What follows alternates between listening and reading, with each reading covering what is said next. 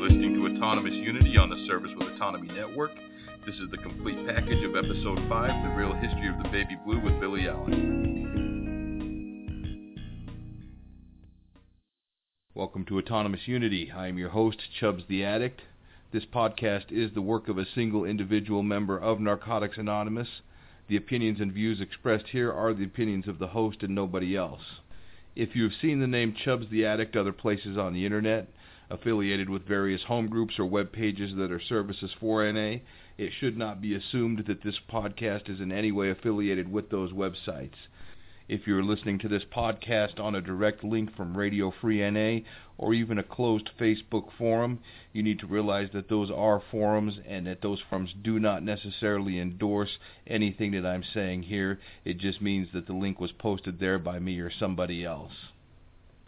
If you're an addict seeking recovery, new to Narcotics Anonymous, or think you might have a drug problem or you're just looking for help, it's strongly suggested that you go to a search engine, type in Narcotics Anonymous meetings in your locality, and get to a meeting as quickly as possible. Make contact with addicts who can help you.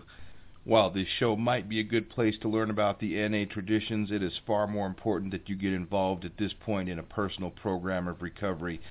This show frequently deals with our traditions and how they apply to various service structures, including some of the differences of opinion that exist within our fellowship and the accompanying history. All that being said, if you are new to recovery and you really want to give this show a listen, I would just strongly suggest that you start back at episode 2, all about recovery, and then explore from episode 1 on.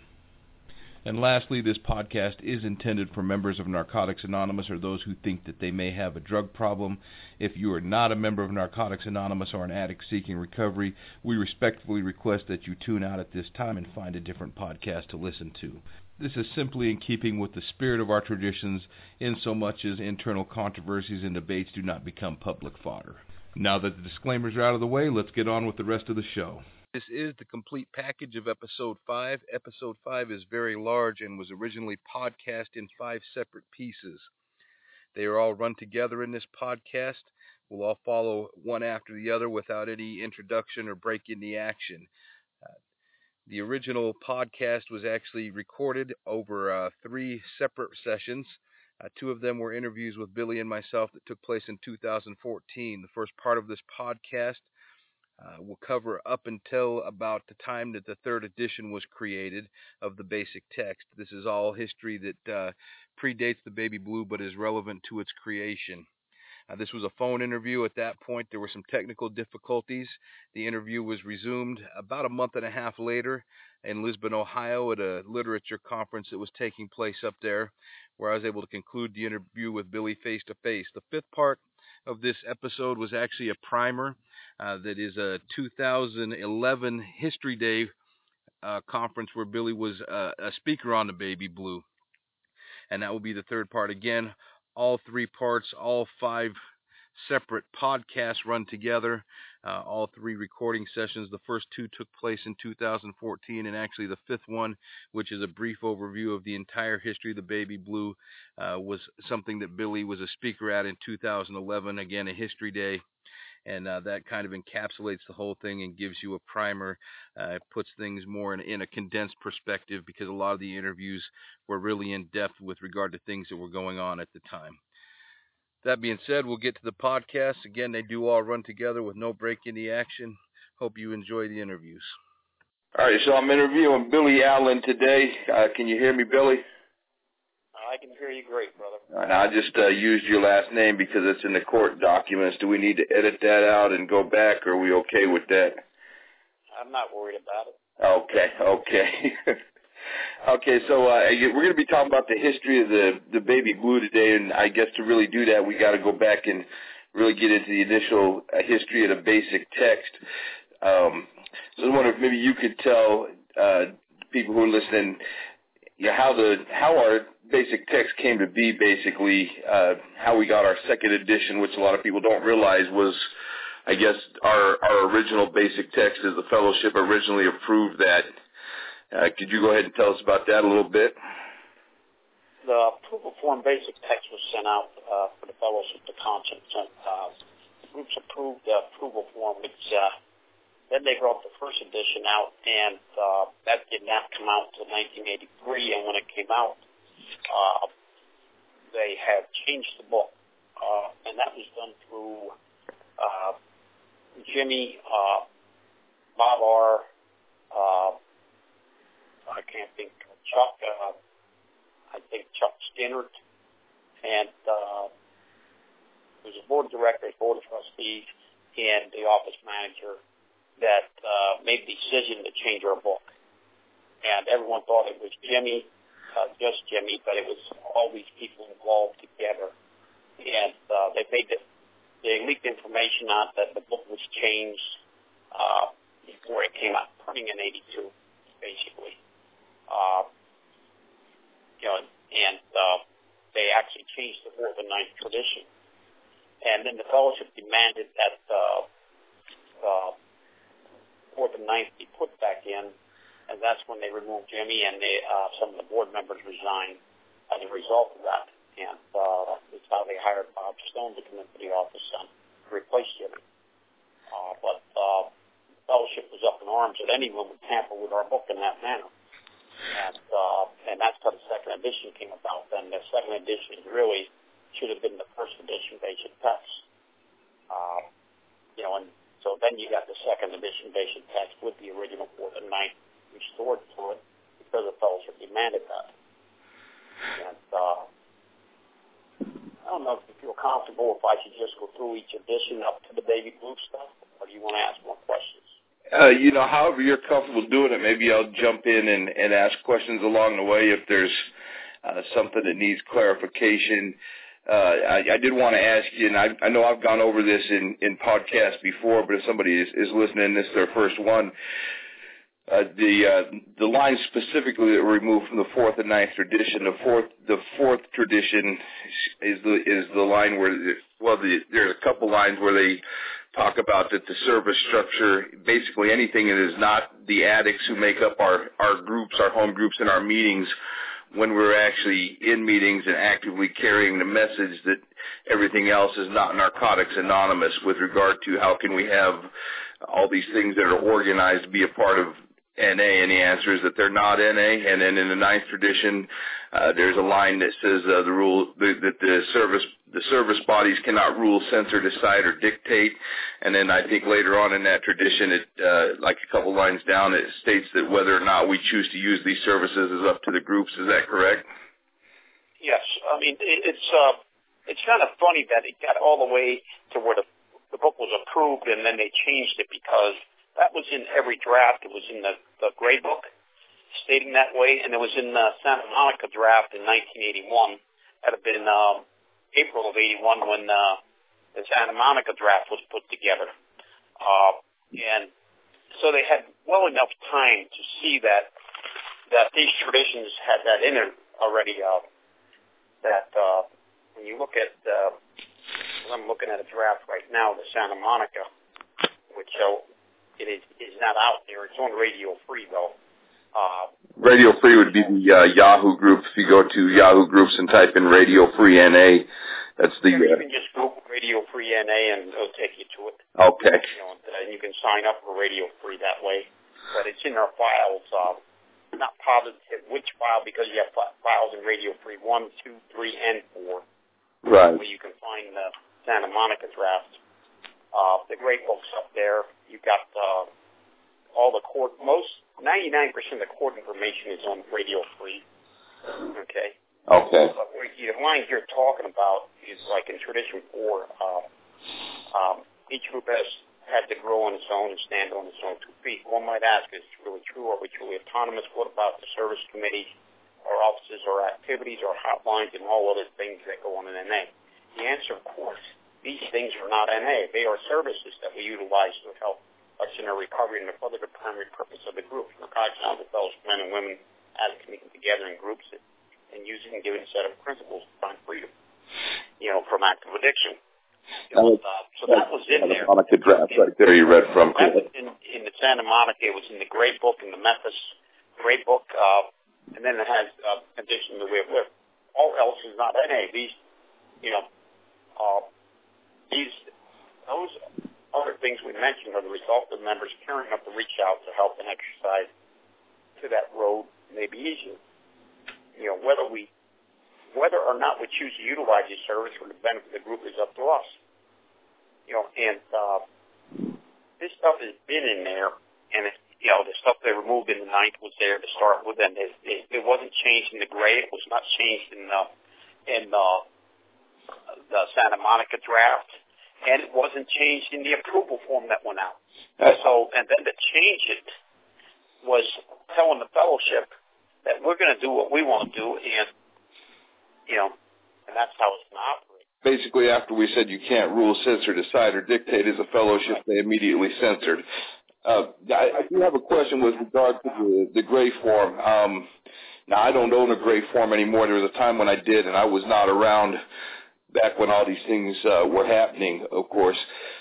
But I, it seemed to me that the gray form did not uh, contain that specific wording. But as you read the fourth and ninth traditions, and the gray form was a much longer version of our basic text. It was never approved by the fellowship, but it, that initial gray form was much longer than what we have now. But when I read those, the fourth tradition and the ninth tradition in the gray form, that that sentiment was there, but it was not worded exactly the way it was in the Santa Monica draft in the approval form. Is that correct?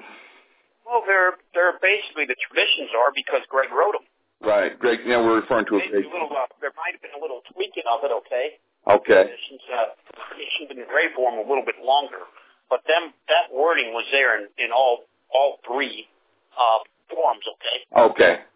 Uh, it went from uh, the gray form to Santa Monica, which uh, I think the only place you're going to find this uh, Santa Monica draft is on the is actually on Radio Free. I don't see it anywhere else. Mm-hmm. Okay. I see the minutes from Santa Monica on other sites, uh, like CarryTheMessage.com. The minutes are there in archives. The minutes are there, but they don't have the actual uh, book. And what's on Radio Free, basically, uh, what it is, this is the work developed at the fourth uh, World Literature Conference Santa Monica in California in 1980. This material was retypeset. It is not the original typeset that was supposed to have been lost. It is a hope that it is original as the first draft of this material. However, it is for historical purposes only to make the material available to all, and that's what we're putting together here. Okay, to put right. out in the history collection so people know it's not the original typeset that's on Radio Free, but in my in anyone that I've talked to, it is the work, okay? And the minutes document the work, okay? That it's basically, yeah, uh, the gray book in a cleaner up form is what it, they said it is. Right. So I put the minutes there uh, with, you know, in the beginning I'm putting it together for my, my historical stuff. And basically I'm putting the minutes from, uh, the letter that the World Lit Chair put out about it. You know, about, uh, what this draft is. You know, uh, you know, because what was sent out, the review form, the review and input form was the Memphis draft, and that's the Gray Book. This oh. draft of Santa Monica was the work they did, and then they ended up at the Fifth World Lit Conference, and somehow they lost this draft and had to start almost over from scratch with the Gray Book, and and then they came out with uh, the White Approval Form, is what happened. Uh huh. So so that's the the actual, you know, and and, and that was created through the fifth, which was in Ohio, and the sixth was was in Miami before uh, WCNA 11. Uh, or was it after? It might have been after WC. It was after WCNA 11. Uh, the World Literature Conference was. And uh, like this Santa Monica, that was before the World Service Conference. Okay, right. they had a, a literature conference, and they got more. That's where they got the trustees involved in the basic text, which that's the Fourth World Lit Conference. Okay. And that's why they went through the. They worked a little bit more on uh, the tradition part that Greg originally wrote, and I think they shortened it up somewhat yeah, when it ended up in uh, in the approval form.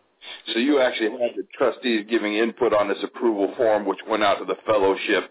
Uh, and, right. and just for argument's sake, uh, for anybody out there who's new to this, even had those prior drafts not existed, we had that final approval draft go out. And in my reading of the history, um, and again, I wasn't there for this, but that that approval form was sent not just to regions or areas, but to every home group that uh, we were aware of that was in existence at the time. Is that correct? The, the, the actual gray book was sent out the same way, and the approval form was sent right. out every that was in existence. That we knew about. Everyone got a copy of that. I mean, our home group got a copy of the gray book sent to it. Right. A copy of the approval form sent to the home group because we were registered with WSO. And then the literature committee actually had a larger list than WSO actually had of groups. So they made sure that everyone got a copy of it. So we could have total open participation, not only the writing, but the approval of it. There was an open participatory uh, involvement in creating this material and then approving that material. So for the office to turn around and the board of trustees and the board of directors and to say, oh, we just found something. Right. They were involved in this the whole time. You know, at least when the fourth world went on, you had trustees involved in because they showed up in Santa Monica and it shows that uh, Sydney was there. It shows the different trustees that, you know, got involved. It shows Sally was involved with it. Chuck Skinner was involved with it. So you had trustees involved in this year writing of this book. They, they are the ones that worked on, you know, uh, more on the, on the traditions and it states that in the Santa Monica uh, no, I mean, um, minutes that the trustees got involved and they turned that part over to the trustees to input. Now you'd So mentioned change it and then act like the fellowship did something wrong and to change it on them was uh, totally violation of any group conscience process at that point in time. and you mentioned that the World uh, Literature Committee had a larger list than the World Service Office did at that particular point in time. Uh, and this is another question I I have for you, and I guess not to spend too much time on on this, but uh, I think it's kind of crucial. The another impression that I get as I read the history, and this is something that uh, you and I I don't think have even discussed before at all. But as I read the history, I kind of get the impression that our, our original basic text came about much in the same way that the Baby Blue did, as far as home groups and, and addicts that were a part of the actual fellowship um, acting on the will of their group consciences, almost in opposition to what the World Service Office wanted at that point in time as a whole. I know there were people in World Services like Greg P. who were very supportive and uh, instrumental in that effort. But is it, is that a correct assessment that the uh, What happened was Bo Sewell, okay, right? uh, Bo was the guy that uh, wanted to know where our book was at. Because you got to remember back then in the time of, of when we first got clean, when Bo got clean, when Greg got clean, there was no basic text. There was a little white book. Uh, Yeah. There was five IPs that uh, Jimmy and them wrote, and uh, you know there was no basic text at all. We were using the the, the other fellowships book in our rooms yet, and they're 12 and 12, and we didn't have our own literature, and we were just changing words in the rooms. And Bo wanted to know where our book was at. He went out to San Francisco to the World Convention, or, or uh, you know, back then they had the conference and the convention together, basically. And he went there and wanted to know, and uh, they said the book isn't being written. That uh, and uh, Greg was supportive and told him to start writing. And the, uh, they said, "Oh, Georgia Literature Committee up and start writing input for the book." And then Bo got elected as the as the World Literature uh, uh, chair for for the World Literature Committee. And then um, through him, he set open pastoral committee up, and they met in Wichita, Kansas, to start the writing of the book. You know, through an open pastoral committee uh, involvement, they got a group out there to host it in Lincoln. I mean, in uh, Wichita, and through that there, they got people to come from around the country to get the book started. And then they, the next conference was held in Lincoln, Nebraska, and that's basically where they made the, you know, they made the decision these two conferences what how they're going to write the book, and they're going to use a little white book as it, and they added a couple more uh, chapters in to to expand upon. They expanded the little white book into our basic text is what they did, and uh, and then they come out with the with the input and review form pre-publication draft of our book, which came out known as the Gray Book. You know, and they invited everyone. I mean, anyone that they get answers on, they invited to come participate.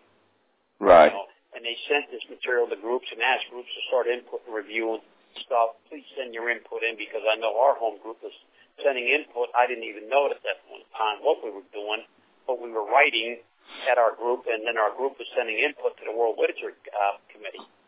And uh, and then I used to go to a meeting down in Bristol, PA, and they were doing the same thing through a guy named George.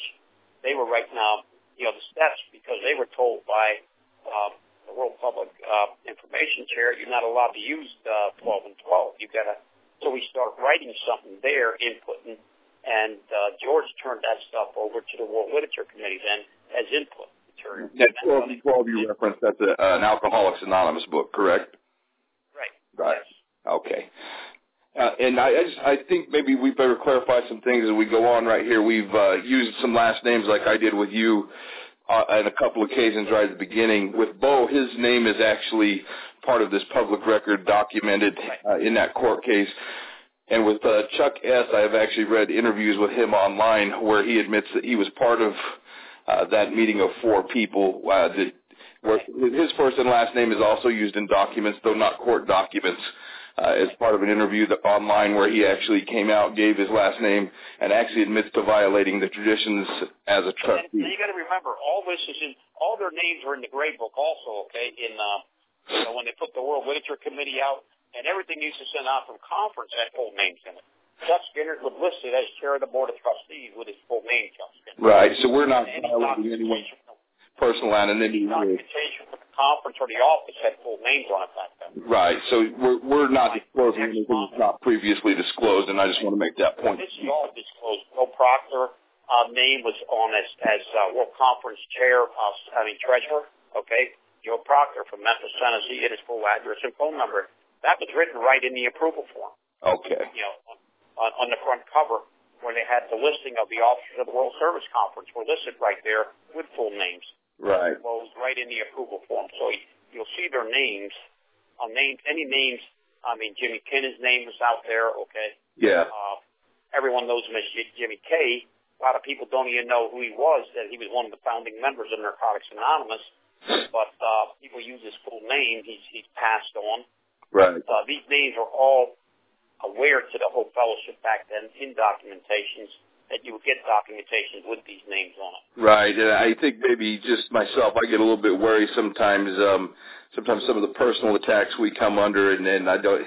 I just want to be clear, I guess, for anybody who uh, wants to say, "Oh, look, these guys are violating their traditions." That uh, just wanted to make that clear to the people who are out there listening. Why sometimes these last names are used, and that, that those names are part of the record already. Let me tell you something, okay? The way I look at my name, my name is not my enemy. Okay, it's what you do with it that matters. That's where the violation comes in. I I don't violate my enemy by telling you my name. It's, Mhm. it's what you do with it that violates it. Right. If I know your full name, it's not you turn, give me your name. That's the violation. Is what I do with that name of yours to discredit you, uh, to put it into public knowledge and things like that. There, that's where the violation comes in. Right. Right. Uh, and a lot of people don't realize that. Uh, that your full name is not your enemy. What it is is what we do with it. Right. matters. Yeah, and we're we're talking about people who have volunteered their first and last name, and that have. Uh, we're talking about things that that are documented that can be checked out and followed up on. Um, so Names are, I mean, you'll find letters from uh, Chuck Skinner to Greg Pierce. right. That's they're written, and they're on. You'll find them on various sites. You can you'll find that in archives. You'll find that at carryingthemessage.com. You'll find that stuff on Radio Free NA and other people that have hosting sites. You'll find their full names in these sites. Right. Okay, so now we we're up to the I think we're we're up to the second edition and how that came to be. Uh, I I I don't think we and I don't know if it's really pertinent, but I know the the World Lit chair at the time who was not Bo anymore, a man by the name of Page, got up on the floor and demanded that they give us the the uh, book back as we originally approved it. Now. Uh, now, the, my my knowledge is that the first edition and the second edition were both published the same year. Yes. What happened was the, the first edition was brought out okay late, okay, and then by it was brought out before the conference finally, and it was actually they were handing the uh, the, the book out after the conference after they uh, you know put the second edition out already. They were still handing the first editions out, and then the second edition come out as the same way. This then they started putting stick, stickies over you know, to replace the because they kept it the same way and kept it the second edition, put the second edition on it and never changed the wording. So then they had to pass out send you stickies to put in your book. Oh, Changed it for yeah. okay. There are some second editions with with uh, with uh, you know uh, sticky uh, over it with the words right. I'd heard of rumors of little stickies for the book before, but I'd never known the details or what exactly those were for. They printed the, they printed the second edition without changing um, the is what the fellowship wanted restored into it. Okay. They actually made the first edition with the second edition on it. Okay. Wow. Yeah, that that's this. Uh, we learn something every day here, and I, I figure I'm going to learn a lot more today. So we're, we're up to the second edition. So how how did we get the third edition at this point? The third edition, what happened was okay. Uh, we went to World Service Conference that year, and uh, I have to check. I think the Board of Trustees in their report said a group from Nebraska, okay, which cannot be confirmed if that group even existed by their, I, I forget what region they were in at that point in time, but it couldn't even be confirmed that that group even existed. They, they gave a, a thing that this group wanted this addressed.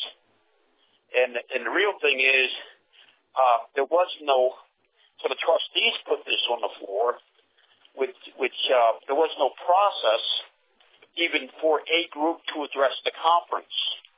You know, a single group could not address a conference. A, single group had to go through the process of group conscience if they wanted something addressed in the conference floor. There was a procedure for that. The procedure was you go through your group, you go through your area, your area sends everything back to the other groups. The groups approve it, and then it goes to the regions, and then the region sends it out to all the groups, you know, their areas and groups, and then the whole region approves something, and then they had to submit it uh, by a certain time in January uh, to be submitted in the conference agenda report as a motion from a region. Okay. And this is why this is why it takes a full. This is why it takes a full conference cycle to go from old business to new new business. So Right. that we can, and, and we want to make clear to people because I think a lot of people who listen to the podcast uh, came into the fellowship under the concepts, and the concepts talk about group conscience happening in a service structure. Back at this point in time, when we're talking about group conscience, we are only talking about the home groups. So at every level, things need to go back to every home group in that area, in that region, to get what a real group conscience is, and that would be the input of every where ultimate authority actually happens, which is at the group level. They need to have time to give their input to that area, to that region, and this is why we take a full conference cycle to do things. Correct? and, and there was no there was no process for a group to get something addressed on the conference floor. I think that's the most important thing that happened. That there was no process, and they ended up uh, in the beginning of the conference. They gave them their report, and then they said they had to. You know, everyone said you had to bring that up under new business. They brought it back under new business, and they made a motion on the conference floor to change it back uh, to what they had in the first edition. And then the group said, well, that's something you can't do here Right. gotta go through the process. And the conference made a decision then that we're gonna we're gonna send it out to the groups uh, for 60 days to vote on this here, and it will be done by a telephone vote. And the, and the RSRs are supposed to vote on this here. Uh, and I left that conference really uh, appalled because it was it was there were so many insane things that happened uh, at this point in time. Uh, you know, and, and, and but this uh, took the cake that you're going to go back in with something that's that controversial, and you're going to present this on a conference floor where there's no process, no procedure even for it to be put on the conference, and they're going to they, they, so they had to change conference procedures to do this. They had to violate the conference agenda the way they operated to do it, and then they had they had to change the process of sending it out back to the groups for uh, through the next conference process. So you, you, you violate so many different uh, procedures here. One was a group had to go through their their, their area to start with to the region to the conference again. Let me ask you one quick. That. I want to ask you one quick question because, and this is just my understanding, and, and it's something that I've never had clarified.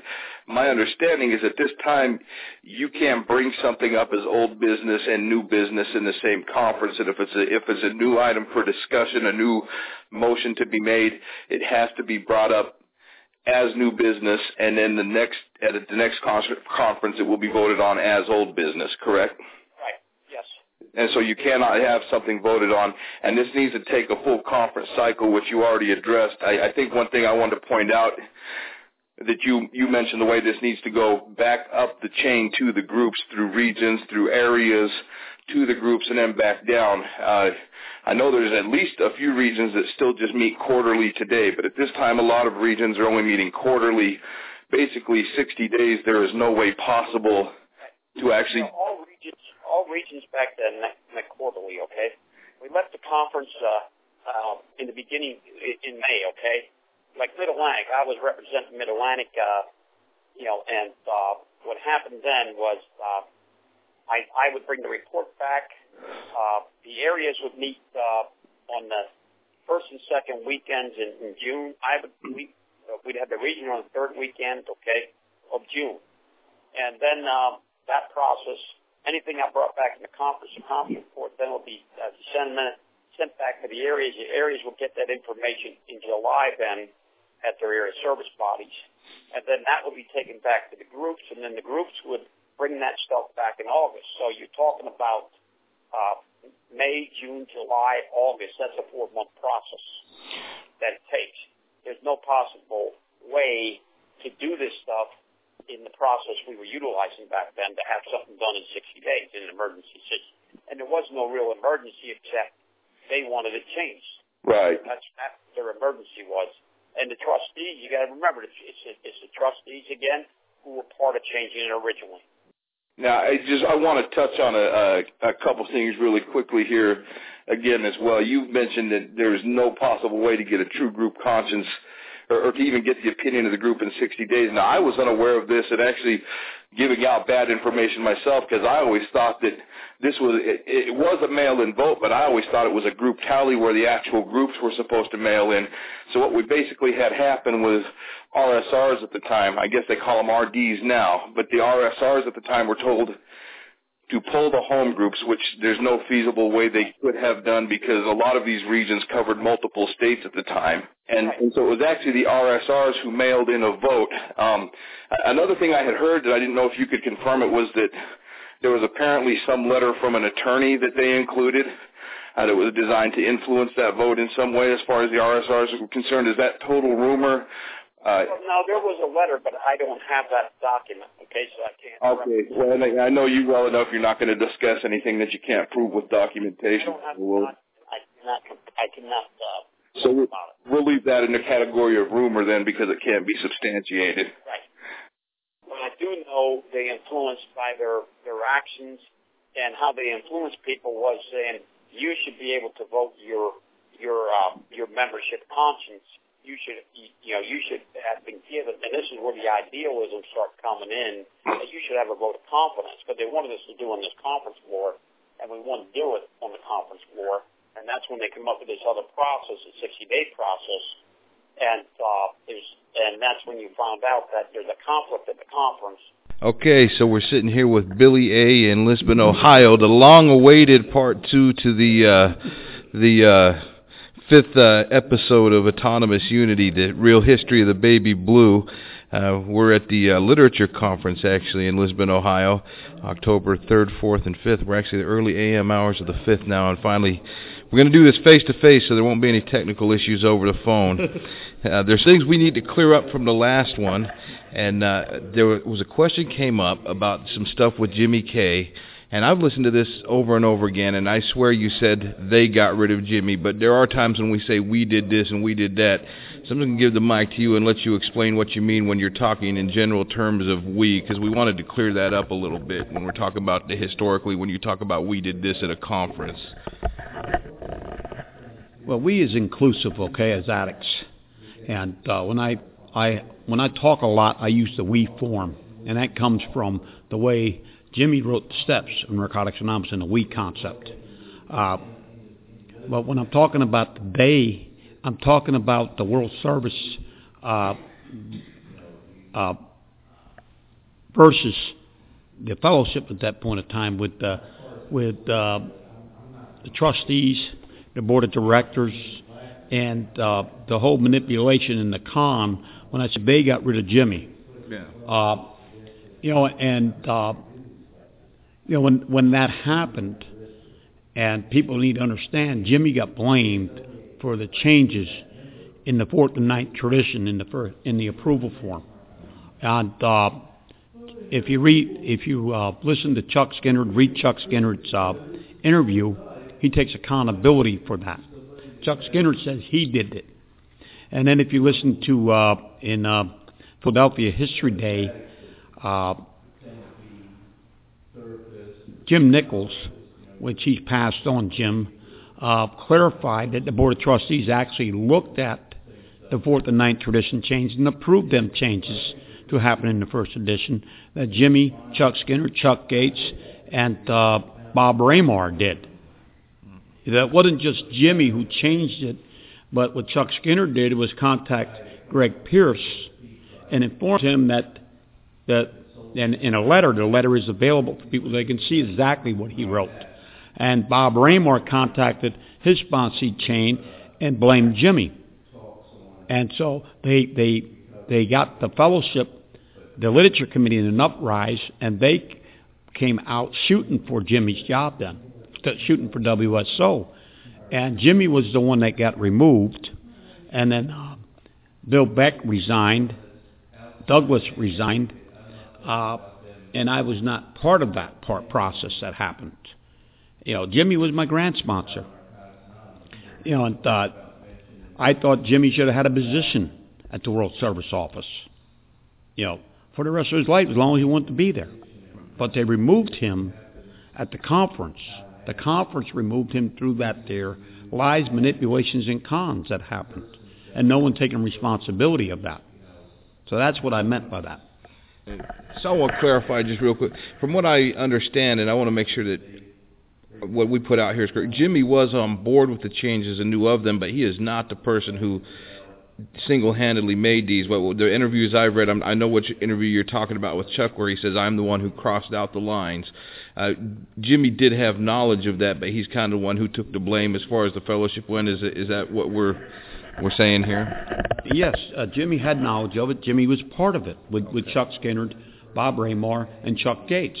Right. And but they did make, give it to the board of trustees, and the board of trustees, according to Jim Nichols, voted to change that. He said, if I had to do it over, Jim said that, and knew the re- repercussions of it, I wouldn't have voted to change it. Right. But he said the board of trustees definitely saw it. Greg was the only one that didn't see it in Oregon. And we want to, as we're going through, we're going to try and let people know where to find this documentation. I know the letter you just referenced that was written to Greg P. Um, from uh, Chuck. I, I know I've seen that on Radio Free. I, I'm pretty sure I might have seen that on Carry the Message. But uh, we just encourage people to go out and look up this documentation when we say something.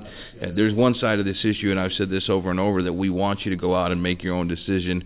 We want the fellowship to decide, and we want you to have the information. So, uh, you know you can find most of what we're going to talk about here, if not all of it, on Radio Free NA.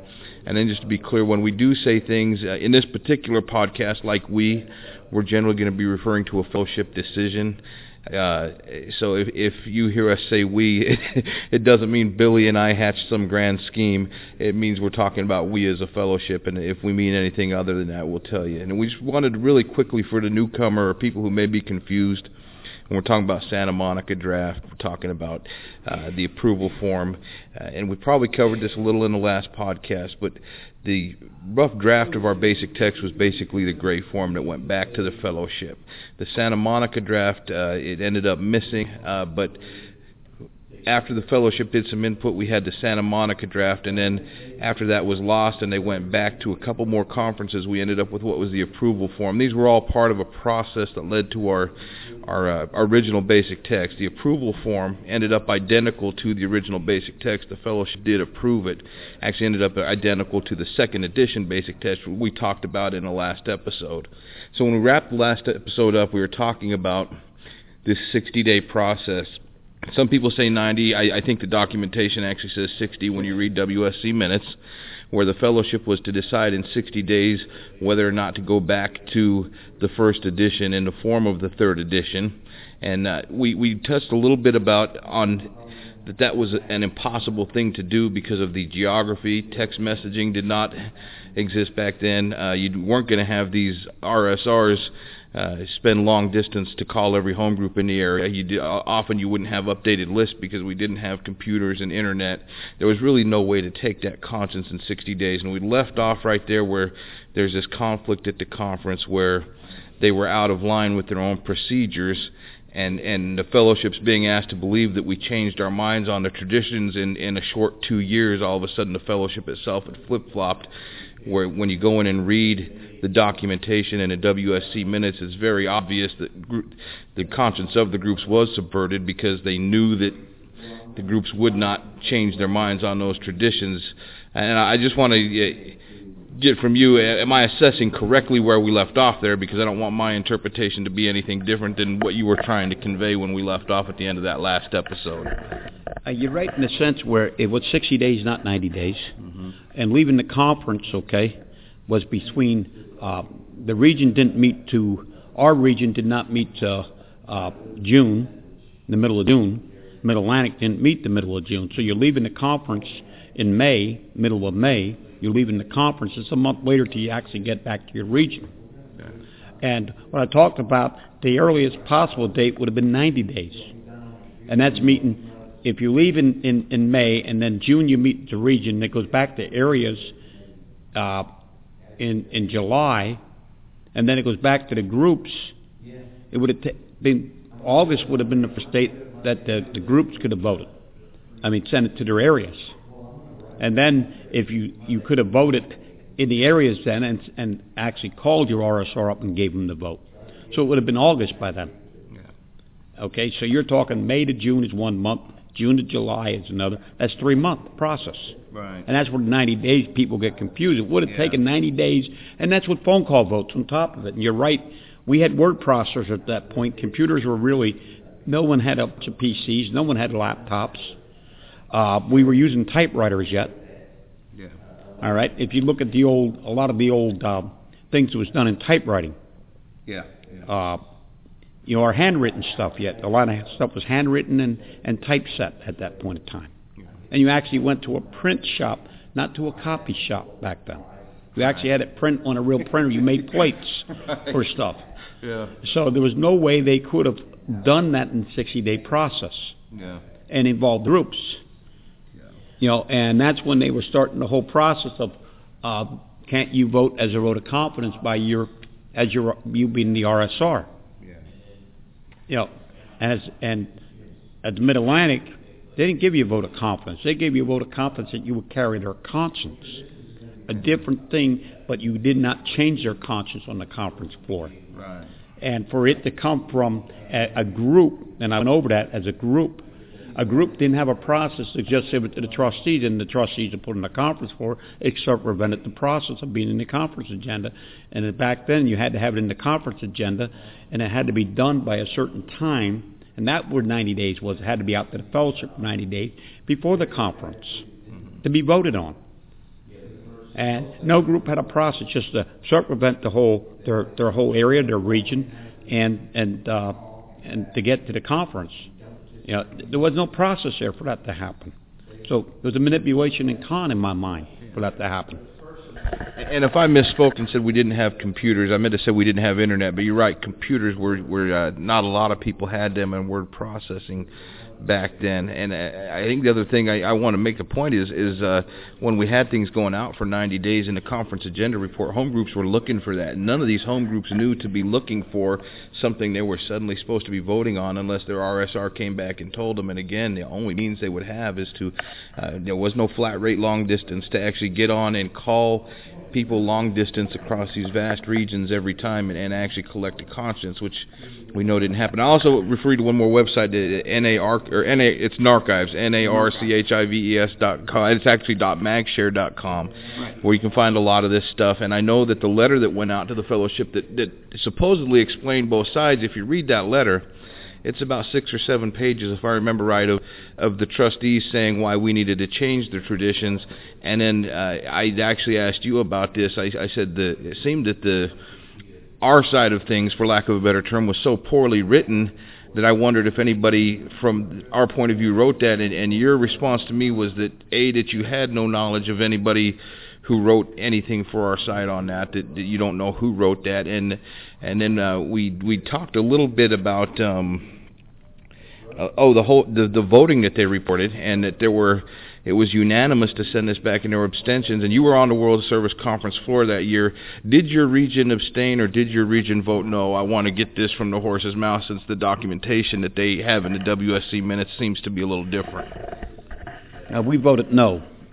Okay, so, you voted, your region voted no that this does not go back to the groups right now, not because we're subverting group conscience, but because it needs to follow the proper procedure and take a full conference cycle that it was out of order. We had put it on the floor that this is out of order. It had no process to do it this way. If they wanted to do this here, they had to get it in the conference agenda and do it the proper process. Right. Okay. So I wanted to clarify that. So now we we kind of got to where we're at today. And I guess one more thing I'll clarify really quick because you and I went over these documents today and we looked at the gray form and and what we believe may be the Santa Monica draft. And there is one line uh, that was uh, that says they, that uh, World Service may not rule, censor, decide, or dictate is the only line that made it into the approval draft that was not in the prior forms because we'd, we'd had a little debate on that on the last show.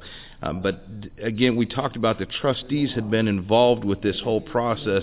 They would have been involved with that process of actually changing this long essay, which was was far superior to that one line, in my opinion, that, that Greg P. had written about the service structure and and uh, professionalism within Narcotics Anonymous and and administrative structures and condensed it kind of into this one line. And it was just again to point out that we did have trustees involved in this process, uh, that all those other lines were there in the previous drafts, and that the one line that was not there that they removed, the trustees themselves had had the traditions portions turned over to them. Is that correct? And would have been involved in actually making some of those changes. Uh, the the tradition portion was turned over in Santa Monica to them. Okay. Okay, is where it got turned over to them. Uh, Greg wrote the, the long form of the traditions in the Gray Book, and then it got turned over to the trustees to input the tradition part for our book. So this is something that it, the, the only one line they would have not possibly been aware of, and even at that, they they and there was plenty of time before this book came out. It, was not the only line they removed, and there was plenty of time that they should have been involved. Were they reading this material that they supposedly had input and reviewed from the you know from at least Santa Monica on? Uh, that there's no excuse to have all of a sudden that this was suddenly like new information that that we didn't have before. Right. I mean, they they had the approval form of the basic text. Uh, and the approval form, the Board of Trustees should be reviewing. They made no objections on the conference floor at that point of time. The book was approved. And to say that we just found this out, it just appalls me. You tell them what year we're talking about as far as... We're back in 1981 with, with the approval form. Oh, and, and, we're talking about the third edition stuff. What year are we in when it went back to the, the um, groups in 60 days? Trying to figure, that was 84? I think that was the 1984 conference. That's the year they, they removed the four-step inventory guide. And I think that's a lot of the process there because there was an upheaval with the four-step inventory guide also at that conference, where they removed that from the from the, the, the World Service inventory. They did not disapprove it. They removed it from the inventory uh, because it did a sexual march from the conference over that issue, saying that uh, it was a sex, it was uh, uh, racist it was uh, against homosexuality in that their inventory guide. You know, and and they marched on the conference floor and basically had had a coming out on that conference floor of their sexuality, and removed that from World Service inventory. What they did with it. And, again, if you want to see this document, I, I actually I believe I've worked a four step from that particular guide that you're talking about. Um, there, there wasn't an indictment of homosexuality in there. There was a question that asked your views on different sexual practices, as far as you getting in touch with your own feelings and your own sexuality and, and things like that. And there was no, no indictment of any particular sexual practice that I remember. Um, Uh, that being said, the reason I'd asked you to, to tell the people the years we're talking about is because when you go into Narchives, if you want to find out what's going on, I used to search that thing and not be able to find what I was looking for. You just got to click on the year, and all the stuff that was pertinent to the World Services at that time will generally pop up if they have a record of it. There's a lot of World Service Conference minutes in the, the mid to late 80s that are no longer available or were never made available to the fellowship for some reason. Well, I think we know the reasons. Uh, but uh, if you want to search for these documents on archives, we encourage you to, uh, if, you, if you want to disprove or prove what we're saying here, go look it up and, and, and find the documentation and read it yourself. So I'm going to hand the mic back off to Billy now because I'd like him. This is something I really can't I think I would do it an injustice if I were to start asking specific questions. I know there's this time frame from 1988 to 1990 when we, your home group and some other home groups, from my understanding, start printing the third edition revised and eventually make the decision that it's the home group's conscience and the fellowship in general never approved taking changing our traditions and decided to put back in the third edition revised those um, those missing lines from the traditions, which in in in all it, it, the effect of that is we actually have our original basic text at this point with the revised headers that the fellowship had approved. Um, so I just I'd ask you if if you would to just tell the story of that, however as briefly or as long as you want to take that that period from 1988 to 1990, and then I guess into the court case. There there are probably some questions I ask you about the court case as we go on, but I'd like you to just tell that story in your own words. Uh, is you know as succinctly as you can remember it, if you wouldn't mind doing that for us. Uh, when I talk about years, okay, uh, you're going to have to look at 1988. You're going to have to look at 89 uh, because uh, the fourth edition fiasco happened, and uh, that should have happened uh, approximately in the fall of 87, where they've come up with the fourth edition basic text. Because the 88 conference, our home group already had printed uh, the third edition revised basic text uh, because of the fourth edition fiasco. And uh, what, what, tell the newcomer what happened with the fourth edition. Fiasco. The fourth edition was was basically a motion on the conference floor, what didn't come from the groups again, came came uh, from literature committee board of trustees somewhere in there. Have to check the minutes to actually say where the actual motion came, but I know it did not come through any regional motions to edit our basic text. And it was for syntax and uh, you know basic uh, consistency with with run-on sentences, misspellings is what it was supposed to be about. And instead, we got a fourth edition basic text. And in everyone's assumptions, this book was supposed to go back for the fellowship for input and review.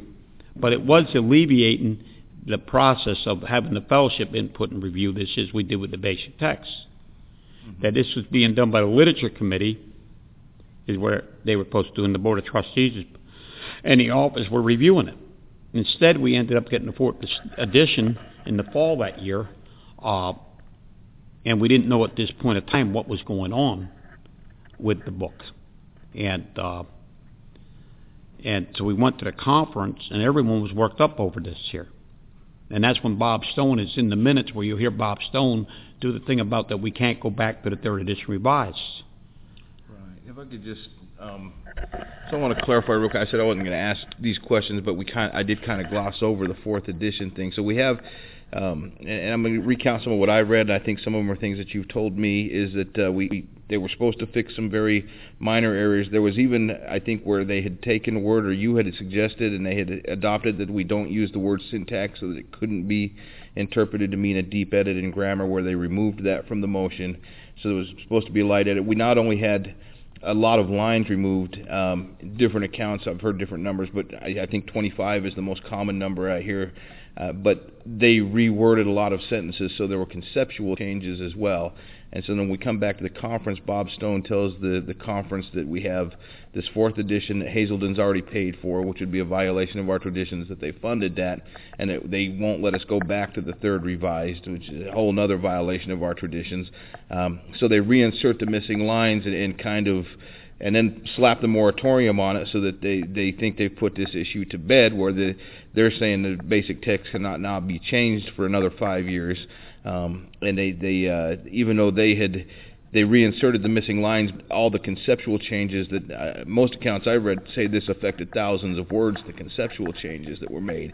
So now we have basically a, a rewritten, professionally edited basic text that is not about run-on sentences or or uh, uh, past and present uh, you know, uh, agreeing with each other, tones of voice. We we now have uh, some conceptual changes and the fellowship thinking or, or being led to believe that oh we made a mistake and left out 25 lines and put them back in. Where in reality, if you compare a third revised to a fourth or fifth or sixth edition, because you won't find many fourth editions, they're, they're they don't read the same. There's a lot of lines that are changed. So I, I if I've, I've recounted any of that wrong, correct it. But we'll kind of pick up there with your home group, and and now the fellowship has been told we are not going to go back to the third revised which was not an option on it. There was no option on the conference floor, from my understanding, to create a new edition. It was, are we going to accept the fourth edition or go back to the third revised? And Bob Stone puts his com- uh, compromise on the floor, which should have been new business and taken a full conference cycle. Uh, instead, we end up with a fifth edition foisted on the fellowship, and no way to change it because the conference, at least no way in their minds to change it because the conference has arbitrarily decided without group conscience that we will make no changes for five years. Uh, if all that's correct, just continue on where your group is left off. But if, if there's some things you need to correct in what I've read, go ahead and, and correct those, please. The only thing I want to bring up is that there, uh, when you talk about syntax, mm-hmm. I had uh, got on the conference floor and brought that up. I asked the conference if they really understand because uh, uh, the trustee was John F uh, from Philadelphia at that point in time. Was up there doing this whole thing, and I got on the floor and I, I, I read the dictionary and said, "Do we really know what this is saying here?" When it's talking about and what it's going to allow them to venture into, and that's why it was supposed to be changed. It's supposed to be a light edit, and it's supposed to be specific for for uh, run-on sentences, misspellings, for English errors, and that was it. Not to change anything conceptual. And when the fourth edition came out, it was conceptual changes, and it's, it's multiples. It's uh, my home group had done a a uh, I think two weeks in my home. We uh, everyone from my home group in the area came to my house. We had about 40 people in my house that were just doing line by line edits with the third edition revised and the fourth edition. All right, to see what the changes were, and it was so many multiples of changes and we were appalled at it that uh, my home group and another home group went to print with a third edition revised. I ripped my third edition revised up, took it to a printer, and we printed it. We called it the plain pink wrapper, and and uh, we started putting the books out. And they said we're not going to accept this as our book. They because they what happens after because of uh, a house clearing motion when the third edition revised was created that after six months that book is no longer in print. All right, it's no longer an approved basic text. So that means after six months of the fourth edition coming out, you wouldn't have had a basic text. All right, except the fourth edition book that was not an approved fellowship by group conscience book. Uh, and we went to the conference that year in '88, and we were all worked up about it. And that's when Bob Stone got up there and said we cannot go back to the third edition revised because Hazelden will sue us. They funded they put the initial money up for the fourth edition. And and then they said, well, we, we, we went over the book, acted like they did a line by line, and we found 25 lines that shouldn't have been taken out. And they did a comp, they did, they opened up the conference to do a literature conference and inserted the, third, the the 25 lines and then called it the fifth edition. We went back to our home group and we said we're going to give them the 89 to to uh, give us our third edition revised back and they would not hear it on the conference floor in 89. Instead, they went forward with the fifth edition as the base text Narcotics Anonymous, did their whole process with the five-year seal that we will not touch this book for five years. And uh, our home group went back, and that's when Grateful Dave and Big Lou from Miami flew to my house with me. And then now, they went. Big Lou's the only one from Miami. Grateful yeah, Dave is from Philadelphia. Yeah, uh, Dave was living in Philadelphia at the point of time.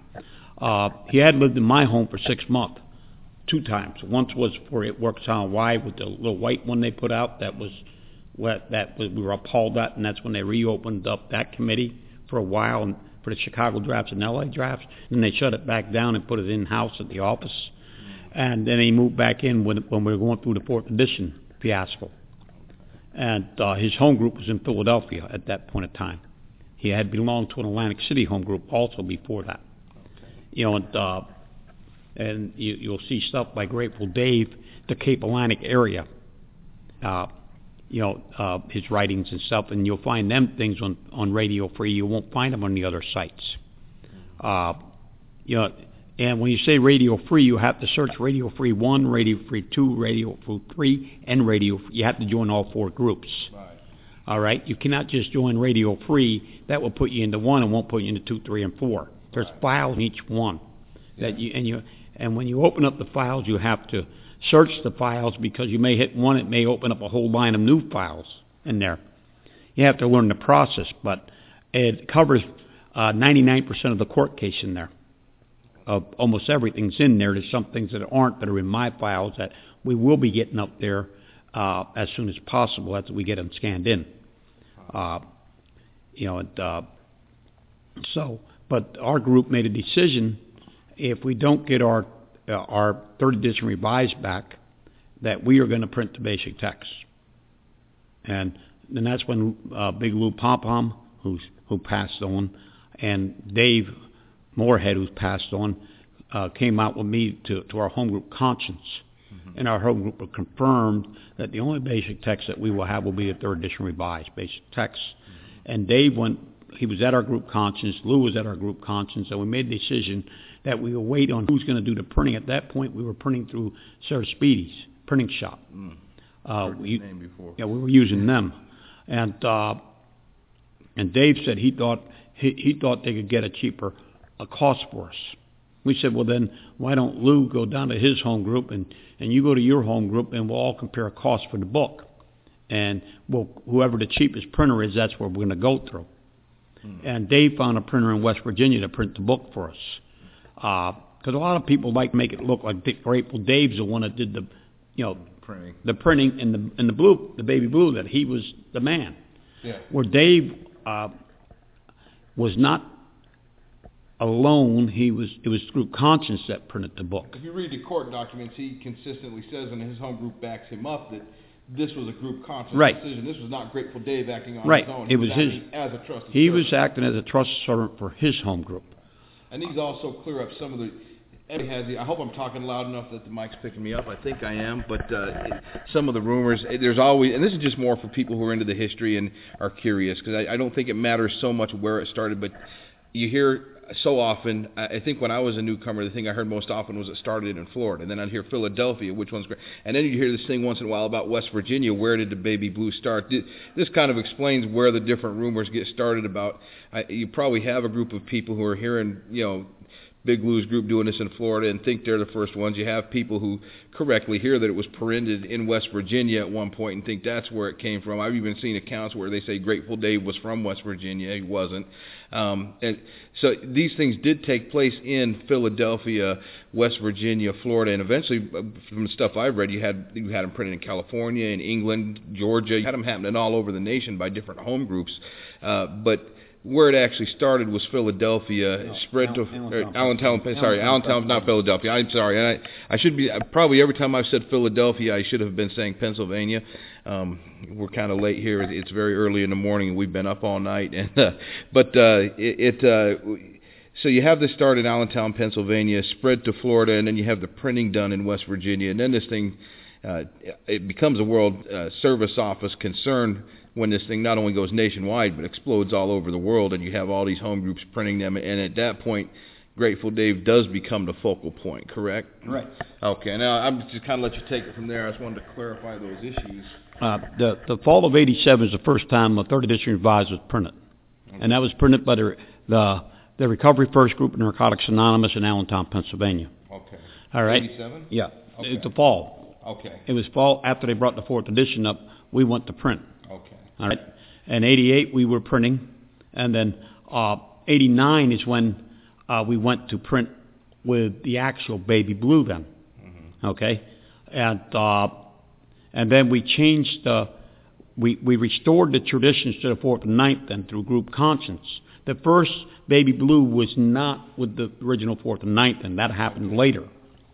Uh, there were a bunch of different covers of the book. One was a, a round circle with fellowship approved in it. FLC. Yeah, fellowship FLC, approved, yeah. fellowship approved. Okay. Okay, there was one that said actually fellowship approved, and it was the FLC yeah, one. Yeah. the There one. were a few different covers, so we settled on the cover that we had, Mhm. and we restored the. We said, well, if we're going to have the the what the fellowship approved, then we need to restore the fourth and ninth to it. And that's how we approved it. It was approved through group conscience. Dave got it. His home group approved it. Big Lou's home group approved it, and then uh, uh, Big Lou's printed uh, a brown version with a spiral binding with a hundred of them. Mm, okay. All right. Uh, and that's where the story starts with the guy in Florida, Dave H. It says about the real story is in Florida. Mm-hmm. That's what he perceived at that point of time and didn't have all the information. Right, right. When you don't have all the information, you perceive what's going on around you as that's when it started. right, yeah, and we all do that. Well, that would have been after the 89 conference, when it's already being printed in the fall of 87 Okay. and 88. Uh, and 89 is when they come in the spring came to our home group from the World Service Conference when they would not restore our book because they flew back home with me. yeah. And, talking Dave and Big yeah, flew home. because our home group already made the decision if we don't get our third edition revised back, we're going to print, and it's our only approved basic text. We're not going to be dictated or mandated by the World Service Conference. And and in uh, the second edition is where you got them traditions that were manipulated that I talked about at the 84 conference. yeah, that's when we got them back was in the second edition. Yeah, and the second edition is where we got them back. Okay. And then we went through the process of, of the trustees and stuff, removing them again. So, You know, through the process that they manipulated the conference at. So then we, we have the court case, and what happens with, with the court case? Well, the court cases they filed against Dave Moorhead. Mhm. The World Service Office filed a case against Dave Moorhead. I still remember that when Dave, David flew out the World Service Office a couple times, them trying to get him to him to stop printing. He said he would not stop printing. Uh, his group conscience is to print, and he would not go against his group conscience. And that so they printed. Uh, they kept the printing going, and then they took a suit out against Grateful Dave. They had a choice between Grateful Dave, uh, myself, or, or Big Lou Pom Pom Okay. and they chose Dave. And uh, if they want to say it's because of his visibility, okay, or uh, was it that he was sick of the AIDS virus and they knew it already? Uh, Lou Pom Pom was a millionaire at that point in time. Hmm. All right, Okay. and they knew that I was really consistent, would keep fighting, no matter what, and I was healthy at that point in my life, and I had money at that point. I could I could sustain a case against me Mhm. at that point in time. But they chose Dave. And uh, I, I basically told Dave, I'm with you the whole ride. Right. I, I, want, I want to clarify something right here, and I, I want it. I want this coming from my mouth and not yours, uh, just because I've seen, and there's no other way to put it. I've seen crap on message boards uh, to say things like, "Oh, Billy Allen, you got all these guys with you now. You're going to abandon them. You just got more scapegoats like you did uh, to to Dave Moorhead." And I want to be very clear on something and, ask people to go read these court documents, whether you get them from Radio Free, Carry the Message, and Archives. If they're on Archives, I'm not sure if they're there. Archives don't have them on. Okay, but I, I know the other two websites I mentioned do. Go read the, the 160 pages of the transcripts, and I, this is where I want it coming from my mouth and not Billy's, because when I read this, I'd already read the court transcripts, and I wanted to refresh my memory to be sure I remembered this right. Uh, this man sitting in, before me now, uh, Billy sat in court and told the judge, told the WSC, the WSO lawyers, uh, and and the people who were there from the WSO that yes, he was still printing baby blues, and no, he was not going to stop unless his group conscience directed him to stop. There was no Billy disappearing uh, come to court date. Grateful Dave fighting this alone. There was no. Uh, Billy told them directly in court. And if you want to go read the transcripts, that's not something we put out. That's not something WSO puts out. That's what actually happened in court that they tran- they recorded and transcribed. And I don't know if they had an audio recording, but I know that their transcriptionist, at the very least, recorded word for word what had happened. So go read that account before you believe. These are the same people that'll tell you oh, Dave changed his mind before he died. My good friend, get Grateful Dave Moreland, and get the last name wrong. A lot of them. Uh, so, so I just want to say, go check the court. And I wanted that to come from my mouth, not Billy's, because I know he probably won't bring it up himself here. And uh, I wanted that coming from somebody besides him. That you're going to hear these slander campaigns. You're going to hear uh, a lot of things that that are basically assassinations of people's characters. In this case, go go check the court records when we're talking about that. But uh, while we are touching on that, I just wanted to bring that up, that whole group conscience thing. Uh, I do have a it's a pointed question, but there are a lot of accounts. Um, that Dave wanted to be sued and he wanted to take this burden on. And I don't know. I don't know if I've ever asked you if the if this is true. I know you and him were were very good friends, best friends from from what I understand. Um, did did Dave intentionally, in some ways, make himself a target of, for for the WSO attorneys? Yes, Dave did. Dave wanted the suit. Okay. He he wanted a test suit. Mm-hmm. Uh, he he wanted to bring this to an end. All right. The the and he knew he he was not going to be around for a long time. Yeah. All right. He had full blown AIDS. At that point in time in the fellowship, if anyone was around back then, AIDS was a real issue. Yeah. It was a scary situation. Eighty-seven. Uh, I mean, it, you didn't know if, how you would get AIDS. Yeah. You didn't know if you hugged a person if you'd get AIDS. Yeah. Yeah. I remember All right. that. And Dave lived in my home, my children and stuff, and and just the doubts, Yeah. you know. Uh, and he and he said, Bill, there's I will be the I will be the point guy. Man.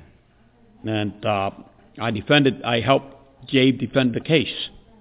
I sat with him. I sat with him up on where where your where your uh, your attorney would sit. It was Dave and me sitting side by side up there. The judge allowed me to sit with my friend Dave at that seat. I didn't have to sit back in the stands. And uh, it was a per se attorney in in the first case, and we got a uh, a volunteer attorney for the appeal. But the actual first case, they defended himself with me as his sitting as as his assistant seat in that case. I know the answer to this, but what was the outcome of that first case? The outcome in that first case was the agreement. Was the agreement basically, and a lot of people misunderstand the agreement itself. The, and why why would I say they misunderstand it? Because for the motion to be heard, for the motion to be heard, there's certain things that had had to happen. One was a third edition revised had to be sent to every home group. The second was that all the changes from the first, the second, the third, the third revised, the fourth, and to the fifth, every change was supposed to be sent back to every home group. And then the home groups were supposed to take a group tally and make a decision on what book they want. That was not supposed to be a regional service representative. It was not supposed to be trustees and all the committee chairs and board of directors voting. So that's what WSO agreed to with Great Right. Dave. That's what they agreed to, that that's what they would do. Now, obviously, they both settled out of court for a reason. I've heard this from you, so it's not like this new question. What did the judge? Yeah, what what was it that uh, I know at one point? I know throughout the Dave says throughout the court case he's willing to talk to WSO and settle this thing the right way. And at any point, Your Honor, we could settle this out of court. Um, something finally motivated them to take that action. I know there are some things uh, in the court case, I, I've, in the in the transcripts that the judge said and and maybe we don't get into them here because they can't be documented. I've talked to several people that have told me there were things that the judge said off the record that were fairly a indictment of both parties, and that uh, we weren't going to like what he had to rule. Neither side was going to like the way he ruled, if he were, but he was ready to rule. Um, and I know that gets misinterpreted. I, I hear the WSO backers say, "Oh, he was going to rule in our favor," and I hear you know our side people say, "Oh, he was going to rule against the WSO." The truth is, the judge had told us, from what I understand, that neither side's going to like the way I rule in this thing, and it motivated both parties to come to an agreement. Is that part of the? Is that correct? I know some of these conversations I've had with you, but some have been with other people. So, being that you were there, I wanted you to kind of clarify that issue for us. And some of that is in the court transcripts. Were there things that the judge said? And I, I apologize to the listening audience if there were things the judge said off the record. There's no way we can prove this, but uh, I, I'm going to give you the opportunity to address that if you would like to. Well, the judge has basically told us that neither side of us is going to like the ruling that he's going to have to make. He will make it if he has to, but he'd rather see us settle it. Uh, and neither one of us will like it. Did he give any illusion as to what? Well, the illusion would be public domain. we would have actually liked that. correct? Well, no, we were looking for what they call uh, Limited- limited public domain is what we were looking for. What, what, what, just on the side, what, if this, our, our basic text had gone public domain, do you feel like that would be a better situation than we have today? Well, I believe it would, but the, the problem that we were concerned about that no one go in and change the consistency like they do with the Bible. Right. If you look at the Bible, Okay, and I don't like getting into other Mm-hmm. Yeah, things, this is just an but example. but It's it's an example. Yeah. When you look at the Bible, you got the King James version, Mm-hmm. And then you start having the you have the Catholic version, you got the King James version, and then you got the newly uh, revised one. You have so many different ones, and they lose content and meaning over a period of time. Mm-hmm. And that's why we were looking for limited public domain that it would have gave anyone the right to print, distribute at cost, not make profit, but they couldn't change content. And that was our concern that you couldn't change content. We did not want the fellowship's literature changed uh, by anyone that would put this book out. And we felt it would, if it was put out at cost factorization, that Hazelden won't want to print it if they can't make a profit on it. We want to take it out of that political arena. Mm-hmm. And uh, if they made it public domain, neither one of us wanted public domain. The office wouldn't have had the funding process, and we wouldn't have been able to protect the, the consistency of our, our literature, and that's what we were concerned about. Right. So naturally, a lot of people on the other side are going to say right away, "Well, you guys were changing the literature. Uh, why? Why would you know? What's the difference?" Um, and, and one thing I want to point out, we weren't. We literally, and I've been over and over this in other podcasts. We're talking about applying the revised headers to our original basic text as the fellowship approved it, the only one that the fellowship ever approved the right way. Uh, I think we've uh, there's there's this NAWS memo that we I recently did a podcast that re, and you've seen it. We've talked about the memo where they go through and give this false history of when the fellowship approved what. And I, I did a podcast recently that will go online right before this one that, that refutes the first half of that memo, but I deferred to this podcast as far as refuting refuting the second half. I I think we fairly well established that in that memo when you're reading the, the most recent World Board memo that came out and they're saying here's when the fellowship approved this. We're telling you where to go to find out how group conscience was subverted and read it with your own eyes in that regard right now. Um, but as as far as us change, we're talking about outside entities. We don't want a treatment center to be able to, at this point, modify our basic text to their ends. Um, we're not talking about home groups being able to input the basic text uh, and here's what goes on in an open participation process. A home, a home group will input a piece of literature that's already written. They might even approve that as approved literature for their home group. They don't say this is the fellowship's approved literature, and, and then other groups get a hold of that. And, and our, our, we are saying our literature can change in that regard. We, we're trying to protect this from outside entities, and as, as would I think World Services would agree at that point. Um, at least the concern they presented to the fellowship was trying to protect this literature from outside sources, but we're talking about not protecting the literature from the groups that should own it themselves. Is, is the difference? Is, is, that correct, or? Well, the, the groups of Narcotics Anonymous, in our belief, own the literature right. of Narcotics Anonymous. So we can change that if we want. And that's up to the groups, right. and the groups can utilize that in theirs.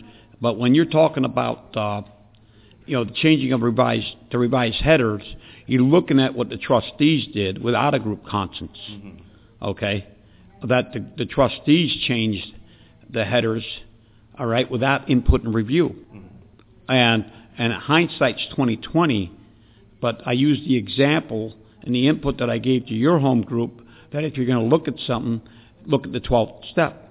Right. right. Where in your book, in, in the book that's out by the conference right now, mm-hmm. if you read the 12th step, it says, you know, haven't had a spiritual awakening as, as a result of these steps. Mm-hmm. We practice these. Principles. In the old second edition, is a practicing those steps right. and to these principles, which is the connection, and that's in the third edition too. Mm-hmm. And that's the connection when you look at it as having had a spiritual awakening, practicing those steps. Talk about the previous eleven and a half steps. Mm-hmm. And the connection is we practice these principles is the connection to the traditions.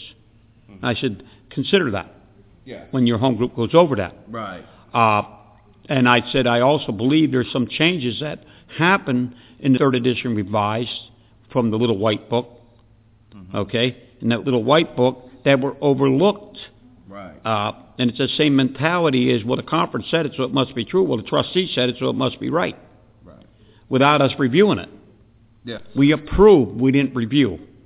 There's Yeah. a difference when you're sitting in a review and input and you're doing things line by line. You catch things that you wouldn't catch otherwise. Right. And that's why when we did the fourth edition with the third edition revised, we caught things because we did line by line, we did flow reading like they wrote our basic text. I mean, and if you've ever been involved in a literature conference where you're flow reading, it's a fast read and you jot stuff down. Then you come back, mm-hmm. okay, and you go back to it slowly. And that's what we did when we did the flow read from the third edition revised to the fourth edition. We we, we flow read the fourth edition while someone uh, jotted in the third edition revised for the changes. And we marked things up in both books. Then we went back through it slowly, line by line, and then we caught every, all the changes. And then we got on the phone and we sent this out to everyone that we knew of, uh, of these changes. And we sent it to the World Service Office also. So they had our changes mm-hmm. that we saw that they did. So they knew there was multiple changes that they did with, that did were not pertinent to the motion. Right.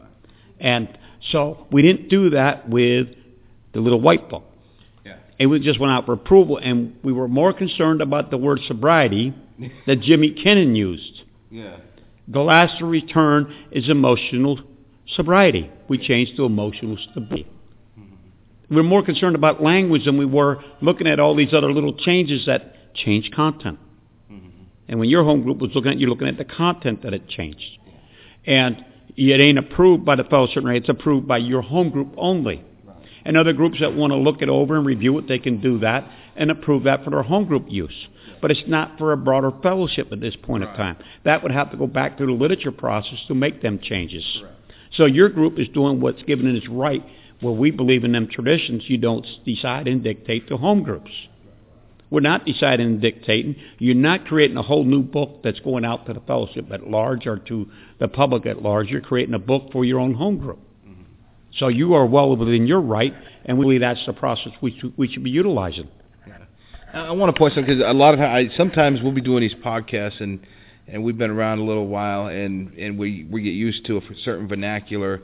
I'm surprised how many people will email me who who who've got a few years clean and go, what are you talking about? What are headers? Because they're not used to even having a white book, and I forget that people don't even know we had a white book at one point and what that was.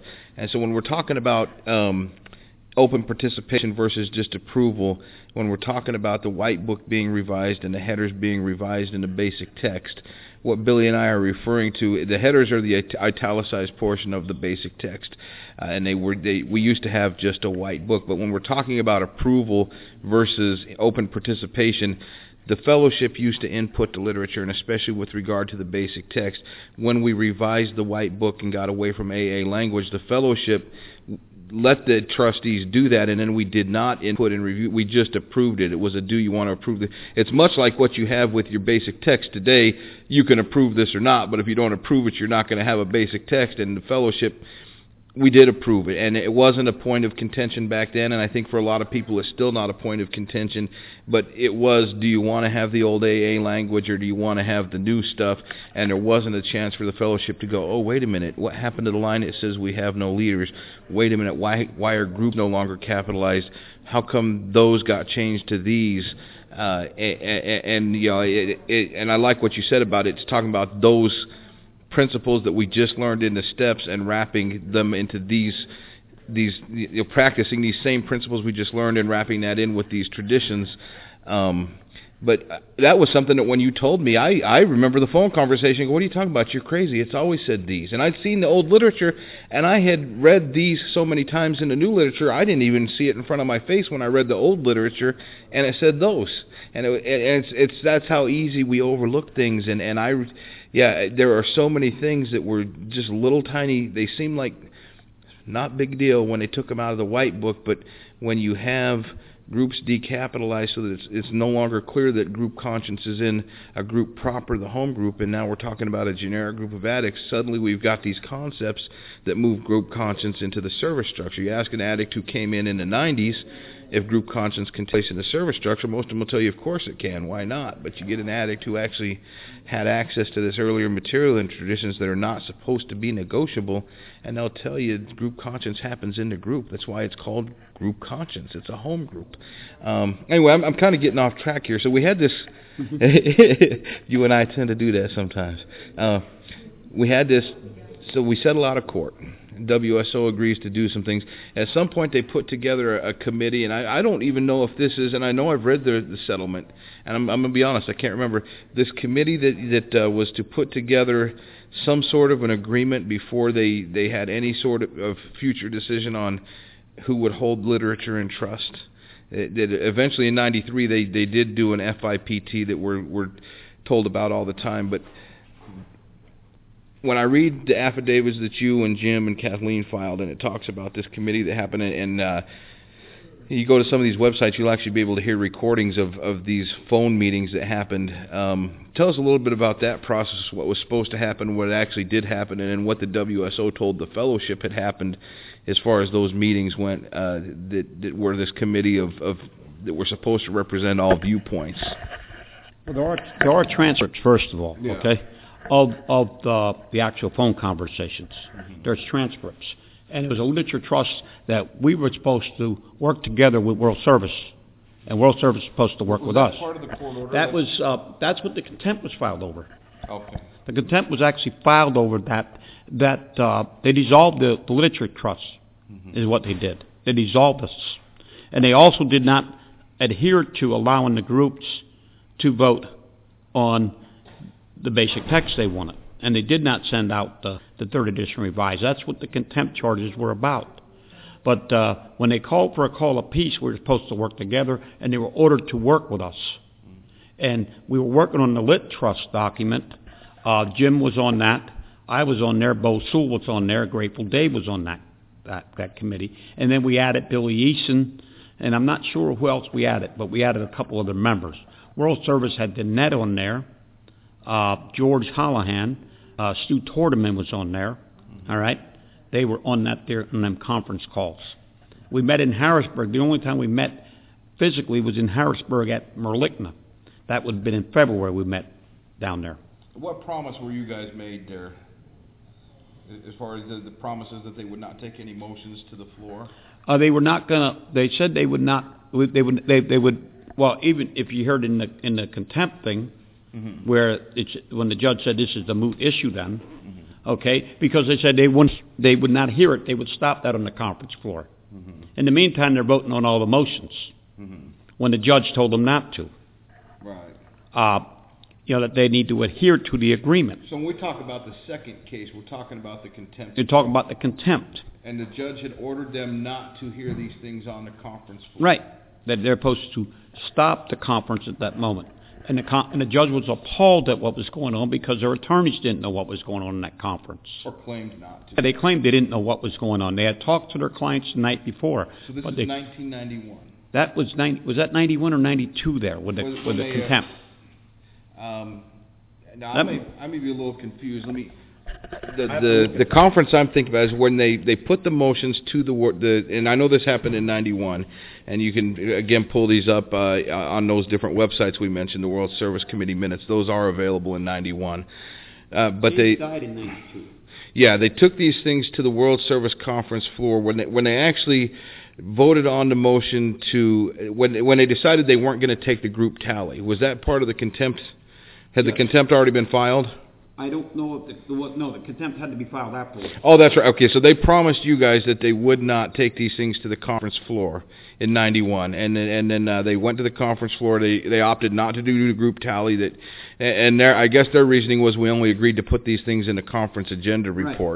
Um, but they did not give the groups the voice that the court had ordered for the groups to have, as far as a group tally on which text we were going to use. And and one of the options was not only to which previous version of the basic text do we want to use, but do we want to use our original basic text with revised headers, which is what the baby blue actually was. We would have had the option. Am I correct? That, that uh, they could have said we want our original basic text with the revised headers on it, as far as our original traditions, or was not not uh, among the motions. At that point, it was not among Okay, so that that's not among the motions. Okay, I've probably given people misinformation. what, what was on the motion was the fellowship could have considered any of the books. Okay, Okay, they could have considered the second edition. could they have considered the baby blue though? Uh, the baby blue was not out for that purpose. It was the it was uh, the the first, the second, the third, the third revised, the fourth, and the fifth edition. Okay.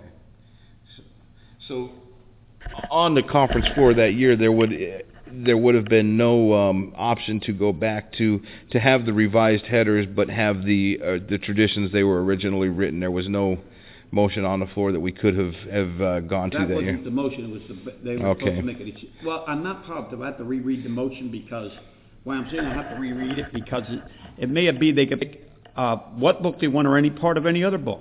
Yeah, that's what I thought is that they could. Yeah. They, they I, when I read the court order, I thought it said that they could or the Right. agreement um, that they could they could choose which basic text or which parts thereof they wanted Right, to I'm use. pretty So they could have. worked, but I have to reread it. And so yeah, and so uh, what we're telling, we always tell people we document things. Go back and double check this. That's the way we both remember it. Uh, Billy lived it. I just read about it, but but uh, you know, memories can. Uh, we, we don't like to rely on memory. We like to to. So look at the court documents. I'm sure we'll both jump online as soon as this is I'll over have and to reread it. yeah, and reread it. So and I uh, don't have them before me at the moment.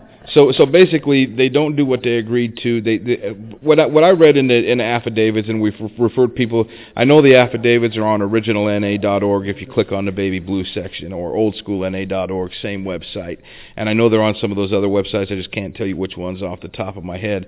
But they had promised not to put certain motions before the fellowship, and instead they they did proposals to reaffirm that they are the ones who own this stuff, and then they reading those affidavits, they led the fellowship to believe that the conference that they had dissolved had signed off on all the things that they were put on the conference floor. They, I also know from reading the 1991 minutes that they brought their the WSO attorney to the conference floor and presented that attorney more or less as an attorney for the fellowship rather than for the corporate interests. Is that correct? Right.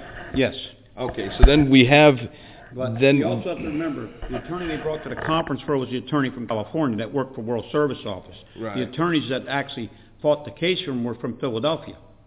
Okay, so th- but this attorney they brought to the conference for was that the one that sent out the cease and desist Yes. letters that they made it look The like yeah yeah and, and cease and desist orders can only come from a court so they they they sent them out to a lot of trusted servants uh, had their their their anonymity violated by just receiving these letters and having their first and last name put out there but but they they were told and there's a, a letter by Grateful Dave that's out there on the internet as well where he talks about courts order cease and desist. Attorneys do not, and they and they d- fooled a lot of these people into thinking they were under a cease and desist order. So this is the same attorney they bring to the conference floor then in Right, '91, and and uh, we talked on this other podcast about uh, Greg P. forcing a roll call vote so that it was on record who was willing to send this back to the fellowship and who wasn't.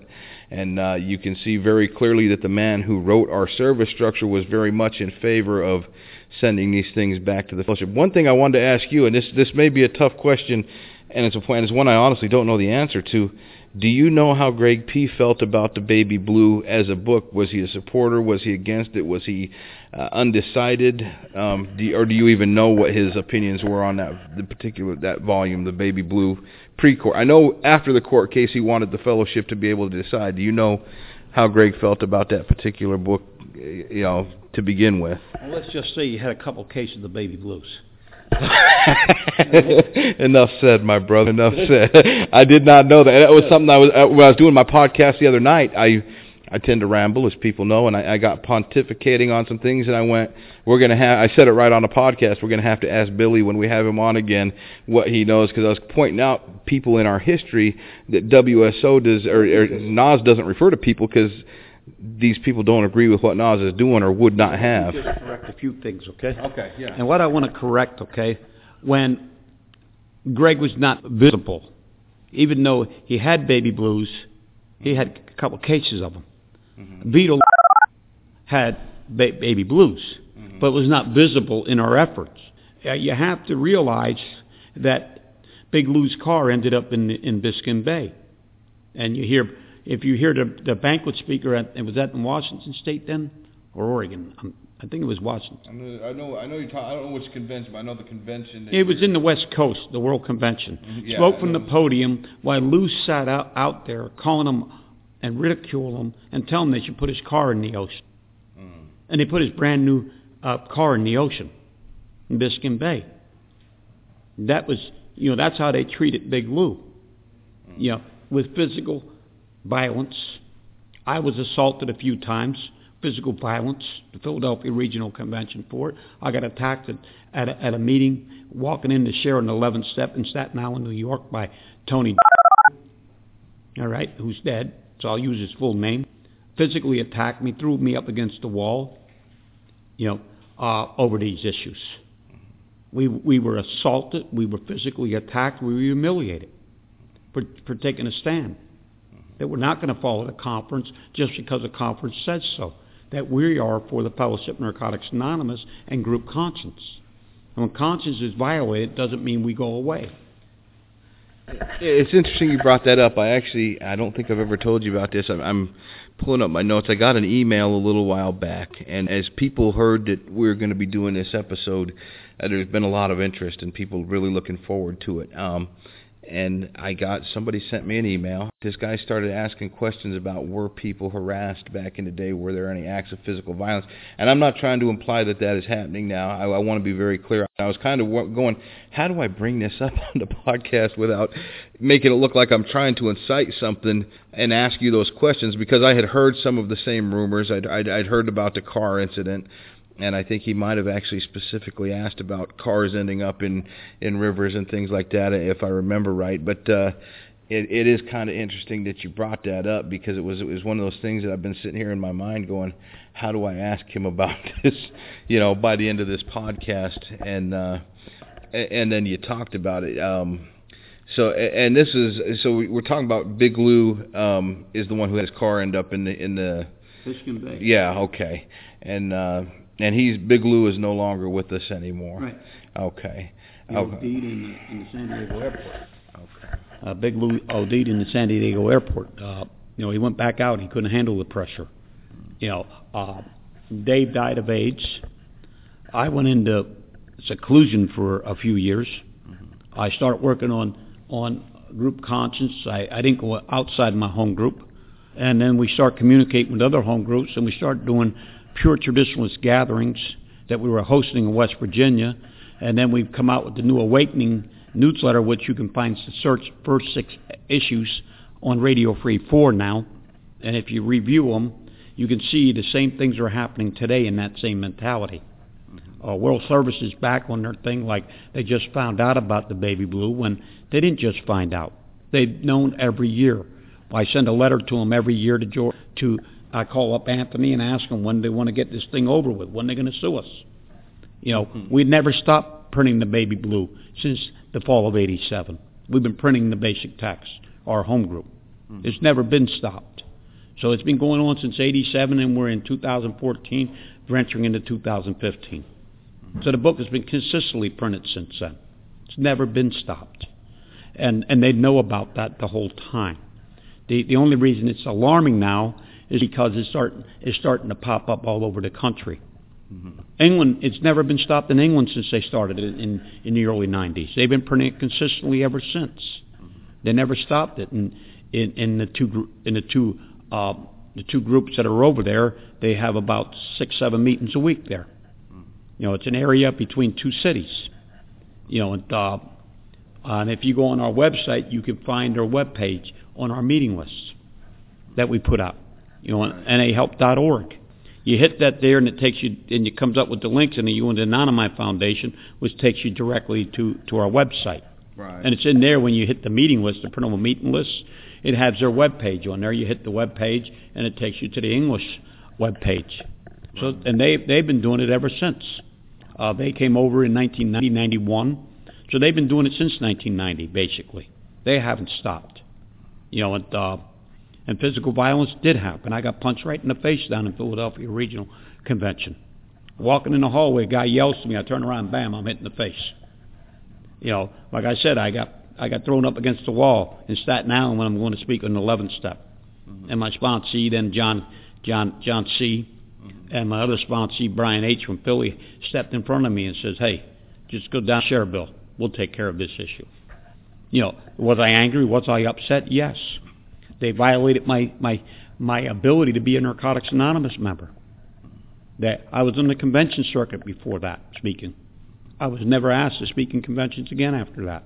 That was removed from me.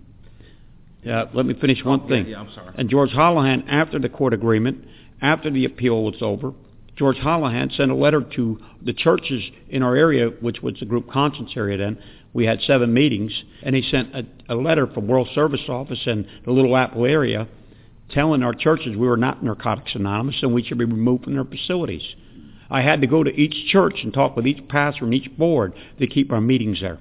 I had to take in our book and explain to them that we are Narcotics Anonymous. And they understood. They said they had the same problem in their church uh, regions like that. Um, one thing I, I, I always just kind of assume that people know, and, and we need to address this because it's one of the things that was put out back in the day, and that uh, it occurred to me as we're talking that it just because I've done some research and have knowledge of these things doesn't mean that everybody does. Um, I'm going to ask you a question that's going to seem like an insult. How much money did you make off the baby blue? Zero.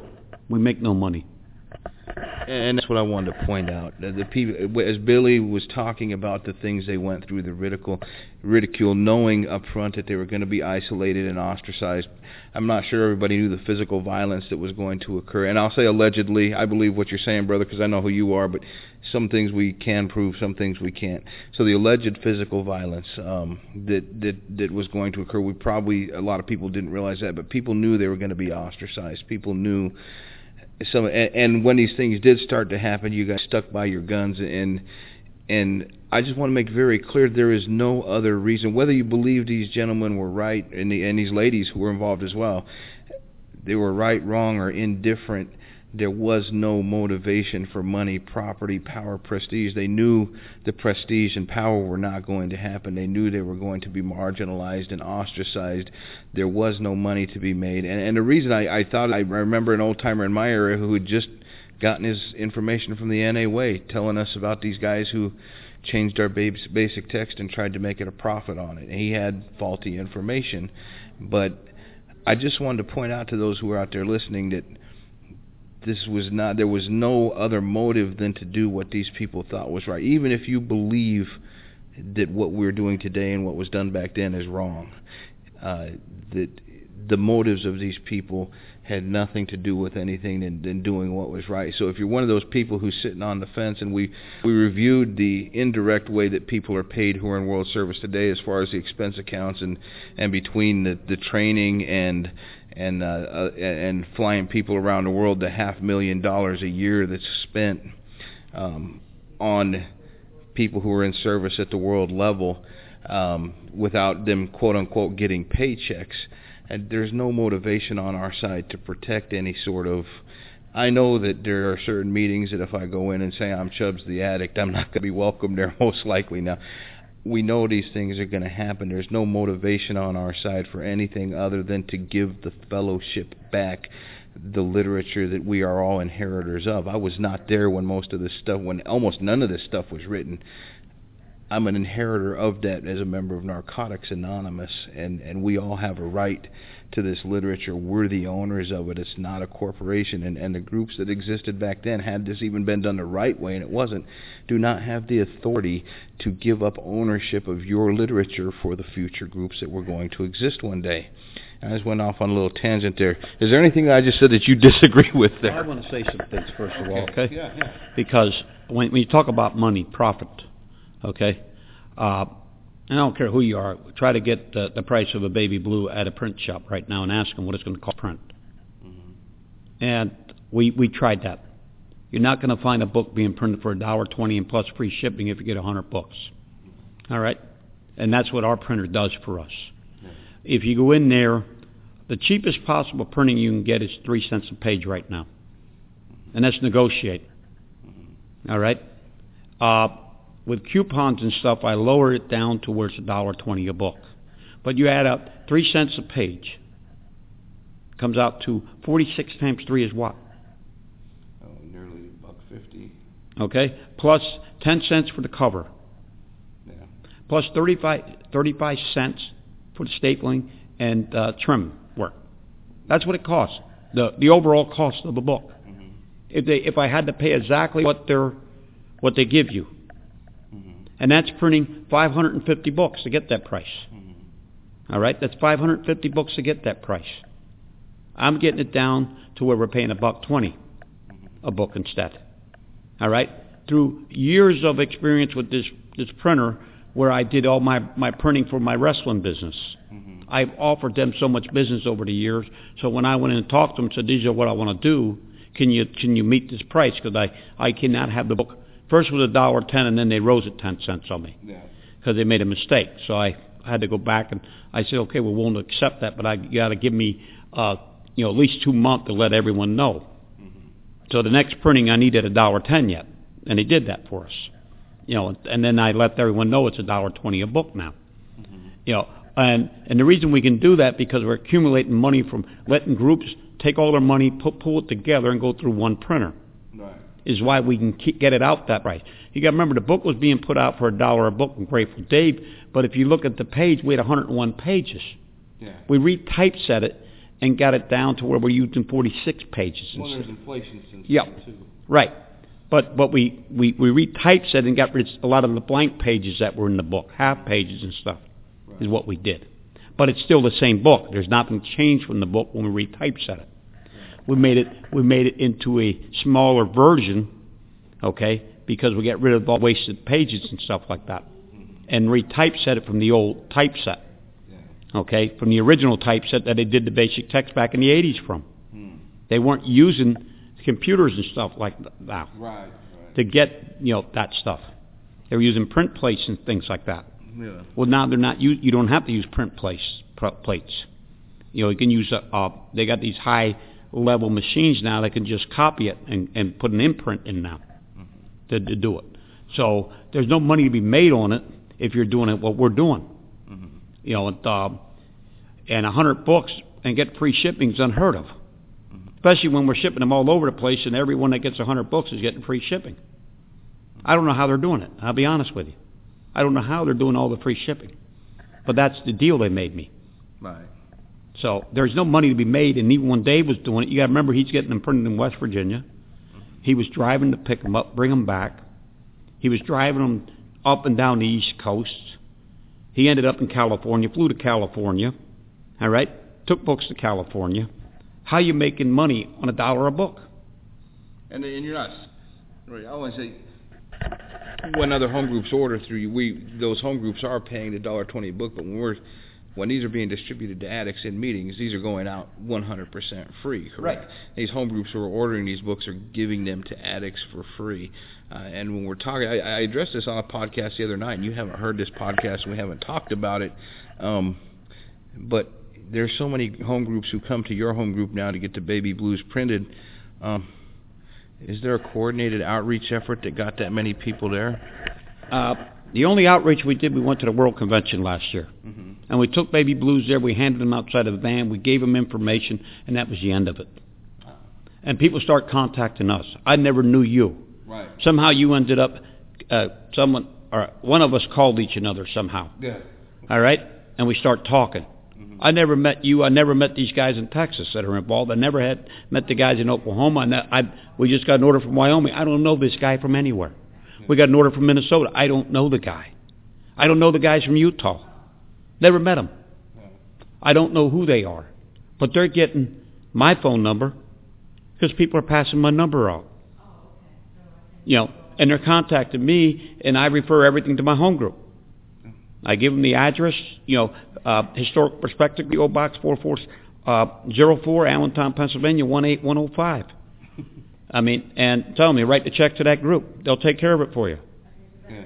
You know, and they go make the order at the printers, and they have a few different printers they can utilize from my businesses that I, I did with these printers before. You know, and uh, it's it's uh, they're they're competitive with one another. So if I have to switch printers, I can I can switch printers. You know, but uh, the real deal is that I don't know these people. You know, and there's no outreach effort. The book is taking on its own life now.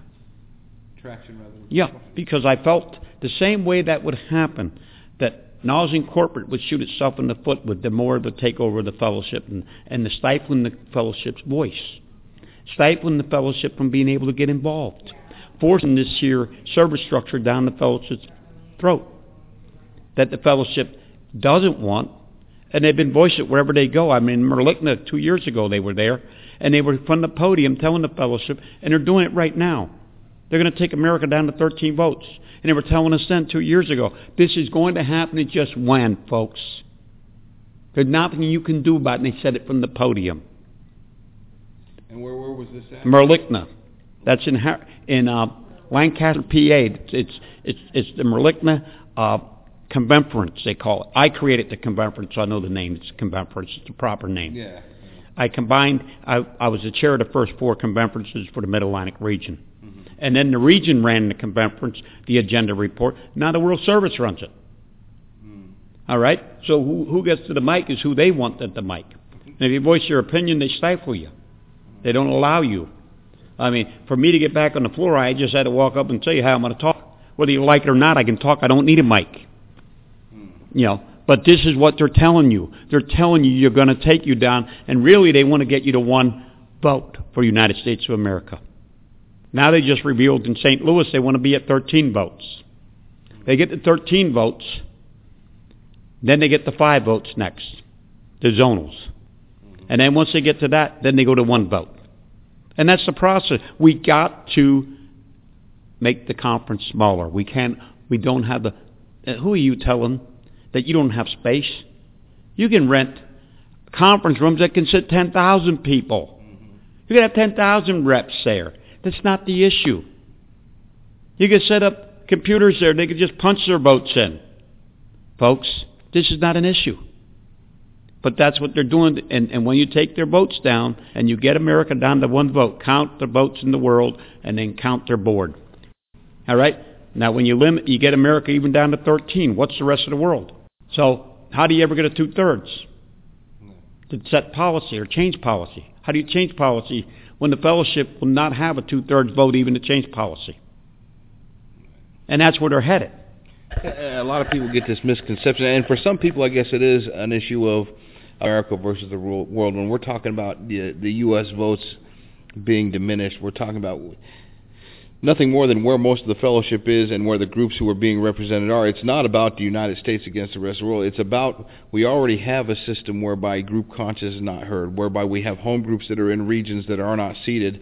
I've addressed in this show that we should be carrying a, in my opinion only, a, direct group vote. Not you know here's how how our groups voted, not here's how the region votes to begin with, but as we diminish this, what, what uh, Billy's talking about here is we get down to a point where if the corporation wants something and the fellowship does not, there is no number one, there's no two-thirds majority to ever take your literature back. They're already acting as trustor and trustee. They've already got things in place whereby only the World Board can make motions. When you, it's interesting to me that there are so many quote unquote concerns over seating on the conference floor, yet not one World member is willing, World Board member is willing to give up their vote and again, we've addressed this before, they have a vote in their home groups and they have a vote on the world floor that has the same impact as an entire region. How is that in balance with our spiritual principles and group conscience and the home group's votes actually meaning something? And when, when one member who's been groomed to be on the world board, and I know that sounds harsh, but it's just the way it is. If you don't believe me, make a personal goal to get on the world board and spend the next few years adjusting your politics and and getting in with the right people. And then once you do get selected i mean elected to that board you have to go through a corporate training. And i don't know what that entails but i know it's in their budget. They talk about training the world board members. Why do we have a corporation training our members? Uh, and again we're kind, we're kind of off on some things we talked about in some other podcasts. I feel like we've kind of sufficiently covered the the baby blue history and we've given people where they can go to a lot of people I, I, I know don't want to go and do this research and read. All I'm asking you folks is if you're going to form an opinion, please go look at the documents we're referring you to. And I'm not I'm talking about if you've decided, hey, these guys are right, I agree with them, I want to join this fight. Don't join this fight until you go read those documents because we want an informed fellowship. We want the fellowship to decide. We don't want to convince you of our point of view. We want you to have the truth. And I want you to go look at those documents and decide for yourself. I want you to be able to, to say to somebody when they tell you you've been brainwashed, no, I did the research. No, I read the documents. Uh, you know, we, I, it's not that we don't want people on our. I want as many people as we can, but we have always wanted an informed fellowship. We've always wanted people who've made these decisions, and we we give out to places where you can go verify this history for a reason. But I, I guess before we wrap up, is there anything that we've missed out uh, that we've missed uh, that's fresh in your mind? And I, I guess we could always come back if we remember something later, or we listen to this and there's a part of the history we missed, and go, "Wow, how did we miss that?" Or somebody asks a, a really insightful question, and we can always revisit this. But is there anything you'd like to say in, in closing, or anything that you'd like to bring up that we've missed? Um, basically, or anything that you want to leave the fellowship with, or the people who happen to be listening to this. Uh, the first thing I'll tell you is do not believe me. All right. I will tell you to check check out every fact that I talk about, and if if you find facts that I'm incorrect about, get back with Chubb and that there. Also ask questions that Chubbs can go back over with me with. All right. Uh, I and if you're going to be part of this year, I want you to understand that it's you, you're going to be isolated. You're going to be marginalized. Are you prepared for that? Is your recovery strong enough? I ask everyone that. I ask Chubbs that.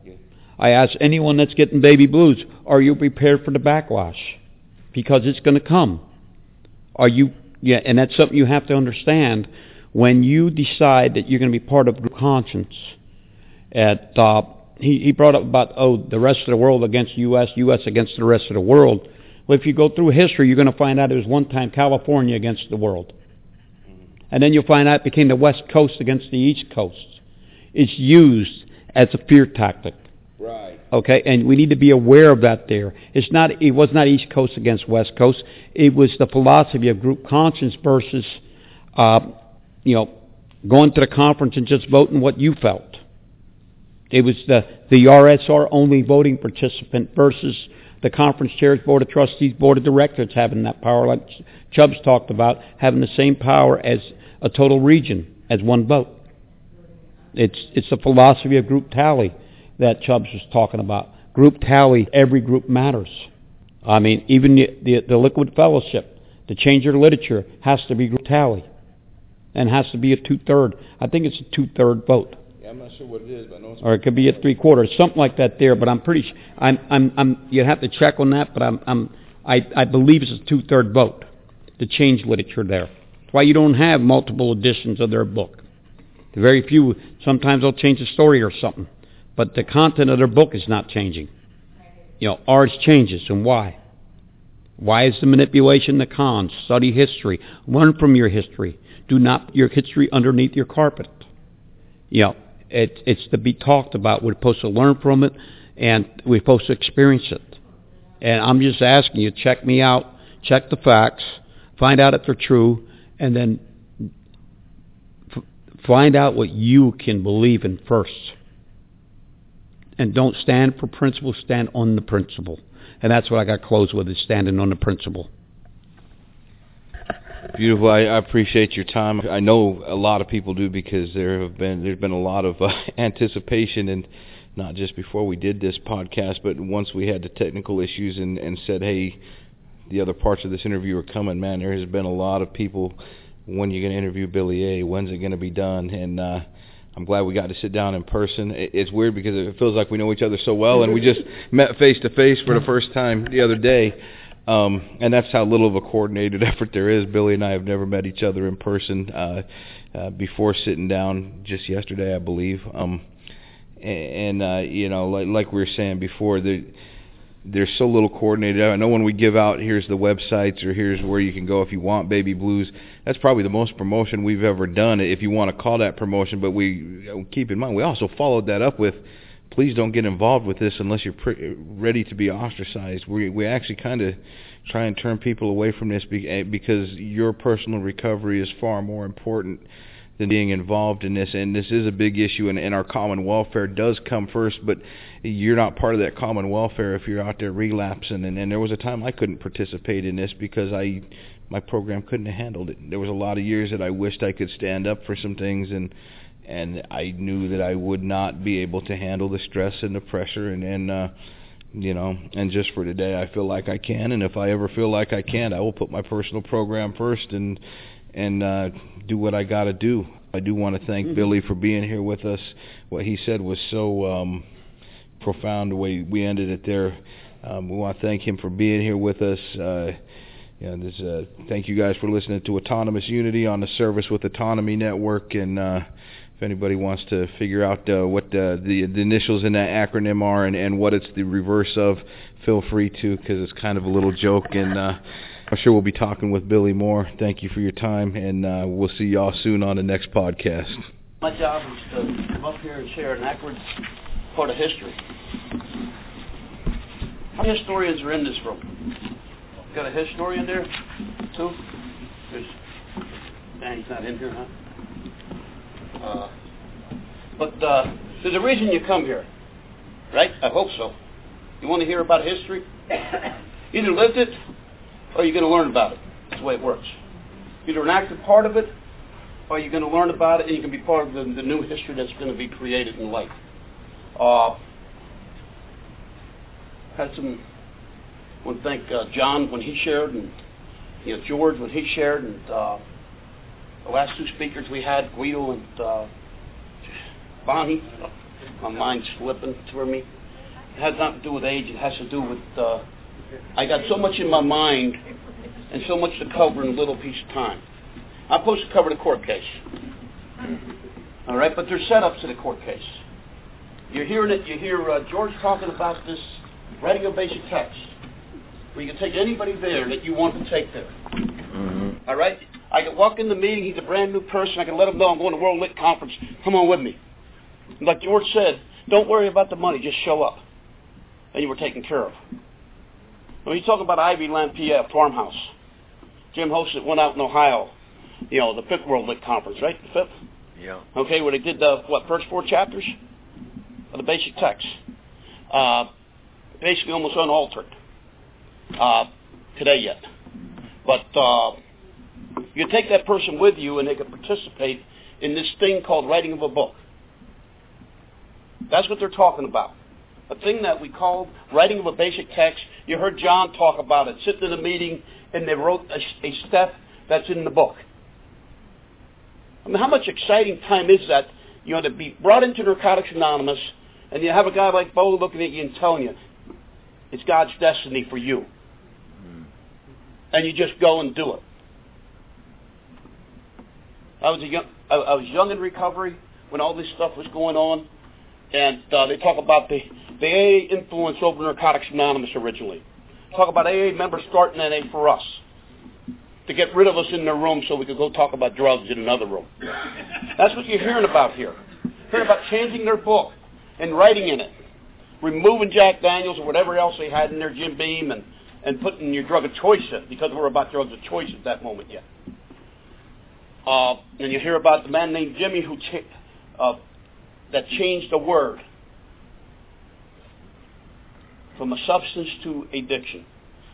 And the key of that one little word and what it changed. One word is that important, whatever we're doing. When we're talking about our literature in print. And that's what this has mostly been about so far is our literature in print, how it came about, how we carried the message.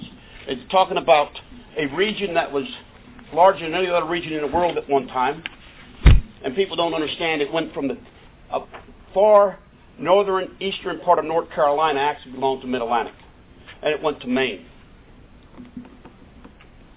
To the tip of Maine to Canada almost. That region went. It took you over 16 hours to drive that whole region. There was no region that large in the whole country that formulated other regions. And it started out of writing of a book. That's what bonded people together was writing of our literature. And then the East Coast Convention. The first East Coast that Guido shared about, he's the chairman. You had the second East Coast chair here, George. You have the third East Coast Convention chair that will be speaking next, right? And you have the fourth East Coast chair right now speaking to you. And why? Because of writing of a piece of literature, we lost a, and, and I, I just got to touch on this here because we lost a member this year that was so important and dear to all of us. Yeah. His name was Joe Proctor, my sponsor. This is the great book. That was Joe's. cherished. This piece of literature they keep talking about here, it's this book. It's a great book. It's called Narcotics Anonymous. It's the book that we got to replace all the other books that we had in our rooms and put in our table and said this is our this is our identity. And why am I going over this here and to get to the court case? Because everyone thinks the court case is about printing of a book. Yeah, that's what it came about. But it was not about printing of the book. Why do you get to the point where you're going to print a book? You don't feel you're being heard. You don't feel the conscience that wrote this book is, is any longer being heard. Is why you why you go to that level. John shared it in a policy committee being divided. You listen to John when he shared. He talked about he was in the center of it. You had the one clan on this side and the other clan on that side. The one clan was the corporate world and the other clan was the group conscience world. Then he was trying to mend that and they come out with the twigs that never ever became the real accepted uh, service manual. And wasn't going to become because that's not what they wanted for us. Rejected at 84. Yeah, it was rejected. It was never, and it stayed temporary. Temporary, temporary what? This is all leading up to where we ended up, where my friend, and I'm going to be talking about my friend, my, my dearest friend, okay, uh, Dave Moorhead, who was my friend, lived in my home. Uh, I was going through something. I have it. I don't know if I brought it down or if it's up in the room, but it has his address on. And it's in that address. I, I think I left it up in the room. There's a service guide, service guide manuals. And in there, his address was 3546 Linda Street, Allentown, Pennsylvania, which was my home. That was his address. 3546 Linda Street was turned to 3546 Broadway. I joked people, I said they couldn't get me to go to Broadway, they said they brought Broadway to me. you know, but Dave lived in my home, and Dave and I were talked about a lot of things. He joined the Public Information Committee. Why do I say that? Because the last Open Territorial Committee of Narcotics Anonymous at the World Service level. 88. PA. He joined that committee, and we put a census out to all groups. And the groups, it was sent from their RSRs to their G, their ASRs to their GSR to the groups, and they sent that back to us to input.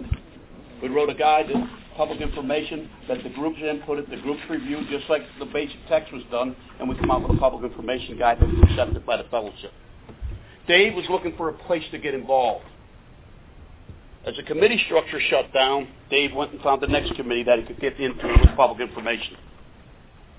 He tried to participate in literature. He tried to participate because he heard these stories that other people were telling about the book and wanted to be involved in that. And this thing is spiritual. When someone talks about compassion, every one of your speakers talked about compassion here. They talked about compassion. John talked about the compassion.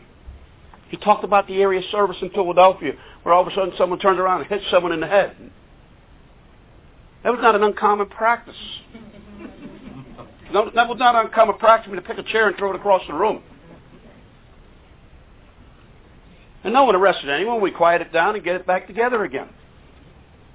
But it was compassion that people felt and the love of this fellowship and the love to want to carry a message of hope, promise, of freedom that set up the stage for the court case.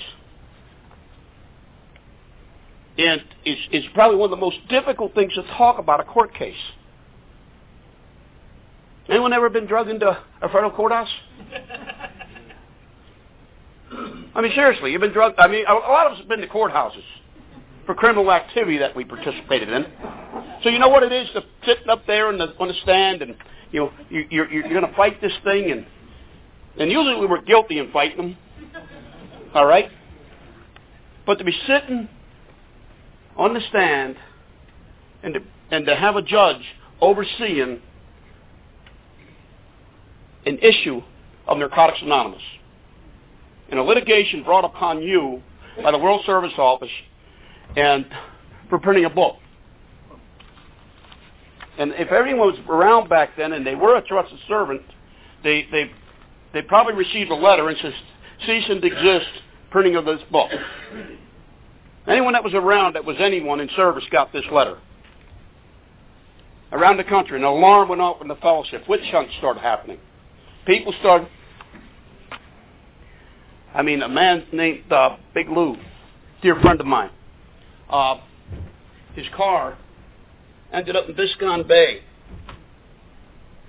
by NA members because he had these books in his trunk. They put his car in the ocean. Two days old car that he had. I don't know how long he owned it, but it was a new one. Put it in the ocean.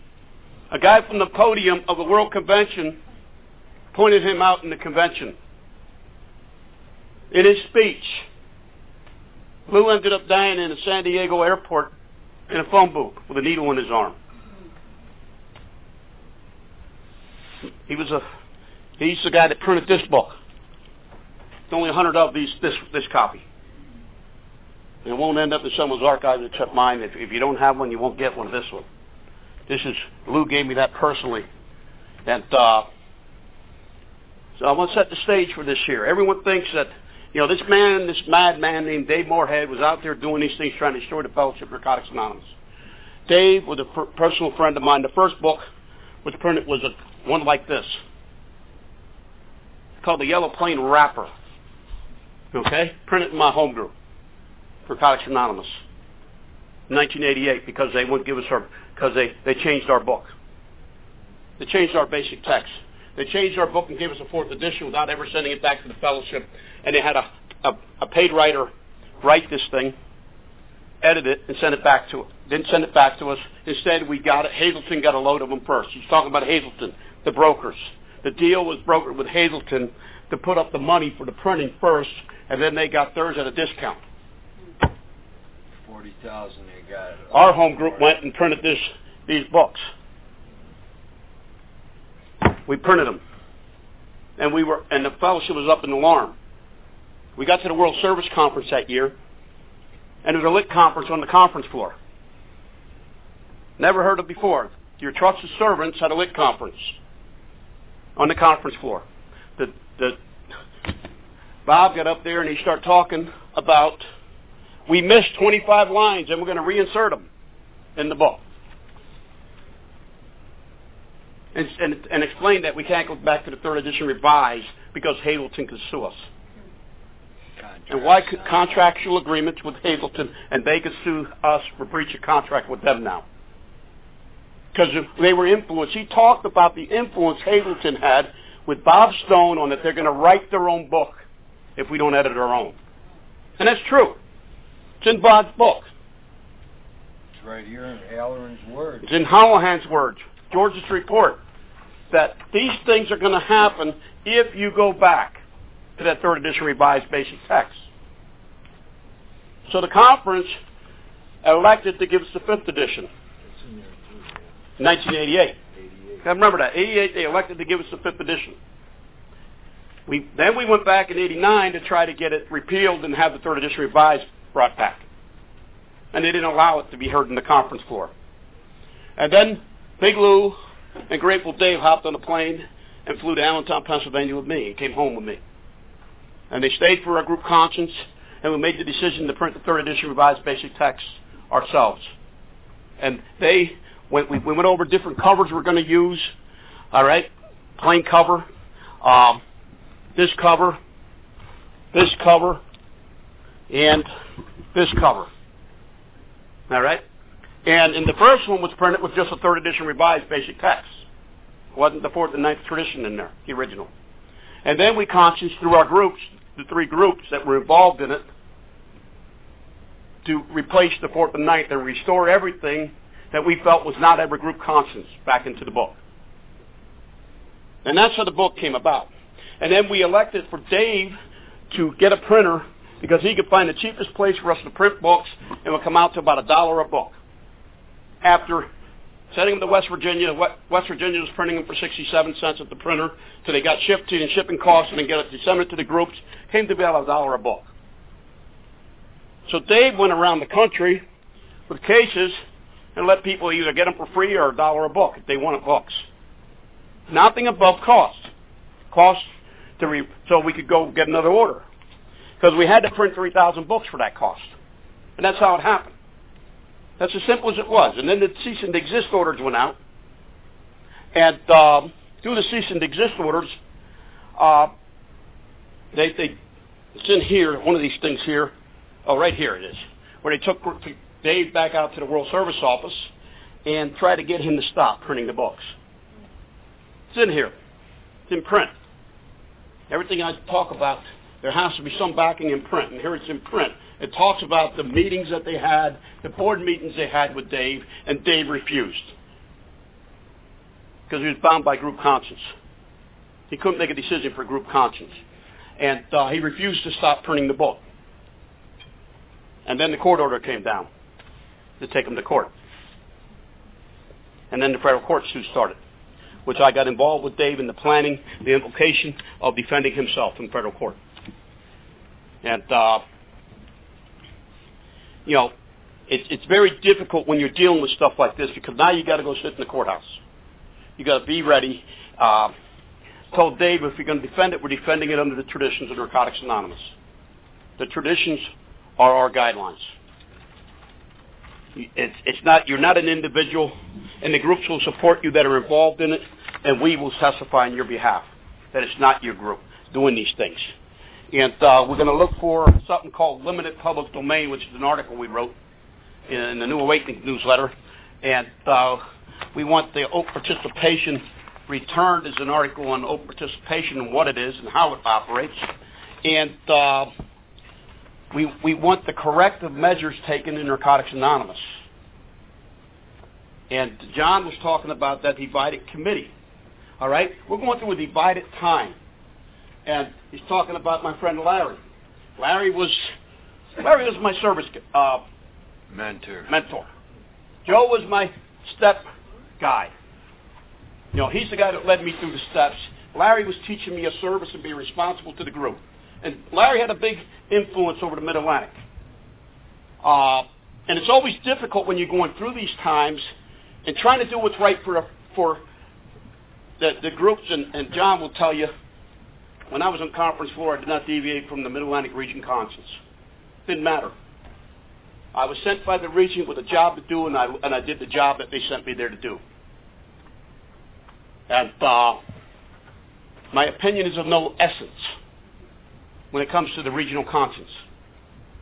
And I'm a believer in group conscience. I'm a believer in that. And then you've got the, you know, the World Service telling you the expediency and all these other things that got to happen for business purposes. And there's a conflict between business purposes and spirituality. And they're always going to conflict. They're always going to conflict unless you get together and really look for guidance from God and look for guidance through the group. And, uh, you know, Greg used to say to me, and he heard about Greg. Greg was became my sponsor after Joe. Uh, and Greg used to say, you know, always say things to me like, uh, it's kind of neat. People believing in something that don't exist. I say, what is Greg talking about? It just dawned on me coming out here what he was talking about. He was setting a model up for us to put into place. But that model would become in conflict when you talked about the West Coast stuff. It become in direct conflict with the West Coast stuff mentality. He's telling us to put this model, and it was the tree model. And Greg always said he just wished we'd let it have a chance to, to, to grow. No, it wasn't perfect, but let it happen. And the models he was talking about was having the groups have direct responsibility for its services. Kind of strange. And that's where we've been in conflict ever since. It's been a it's clash, constant clash. And I don't think we came in as John's talking about that loving, caring fellowship that brought him in and loved him. And that's what we all, a lot of us experienced, that loving, caring fellowship stuff. And then we got into service, and then it was just like, hey, I'm a fighter. It's what I did all my life. So I'm going to survive in a good fight. I mean, yeah, I, I just watched uh, Jerome Brown and uh, Reggie White thing on our show, and they and they showed the infinite body bag game. The, the Eagles' defense was famous for this back then. Against Washington, they put 11 guys on stretchers that game. That defense did. That's almost the whole offense. was taken out of that game. I mean, it was. They put them all out. I mean, it's just, I mean, Great analogy for this. yeah, that's what it was. We were in a, a, a fight, constant, and it was a conflict of spirit versus.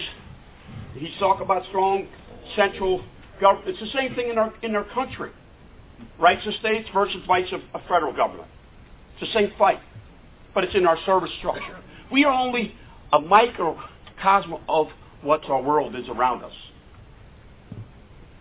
And these these principles we, we that are embedded in the writings, when you try to put them into your life, get in conflict with all the other stuff around us. And that's what happens. In this court case, we got two bodies. You got George, and you got the attorneys, and you got Dave and me, and we drug Bo in there so he could just testify that this book was not a right for hire because we're dealing with right for hire stuff.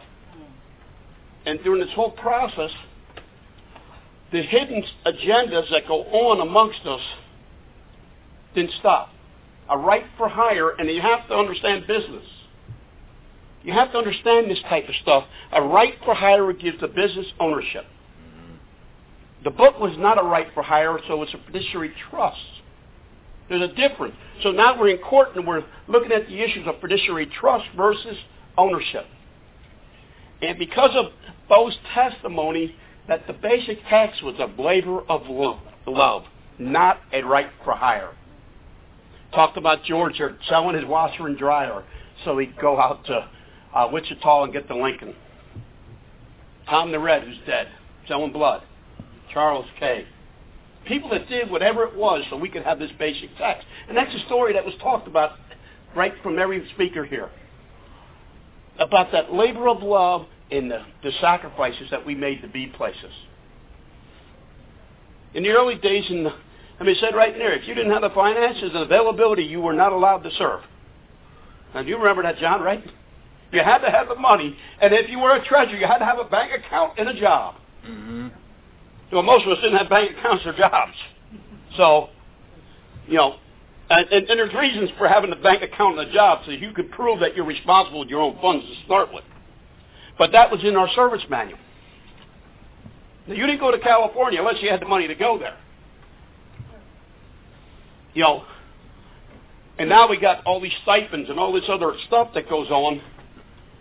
And uh, but you were real accountable with your own money, weren't you? When you had to pay to get yourself there, you penny pinched, you penny pinched to survive while you were there. You found the cheapest hotels, or you found someone to stay with. You found the cheapest places to eat.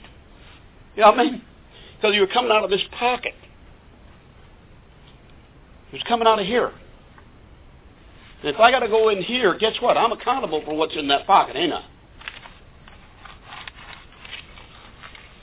My money, and I better be accountable for it. You know, it's like, I, yeah, I'm, see what I do? You know how much money I dropped like that already in my life? You know, but, you know, we got to look at stuff like that there. But we're in this court case, and, and this is, uh, I don't know, you ever have a judge serve you water? Everyone's, ever, I mean, who's been in court? Uh, now raise your hand to be honest. Don't lie to me. Who's been in court? Huh? Most of us have been there for some reason or another in addiction, right? Okay? You ever have the judge get out of his high perch and come over where you're sitting in the low perch and get the water and put it in your glass and then sit there on your low perch while you're testifying? Ever happened to you? Happened to me. Happened to Bo. Happened to Grateful Dave. The judge, the judge served us.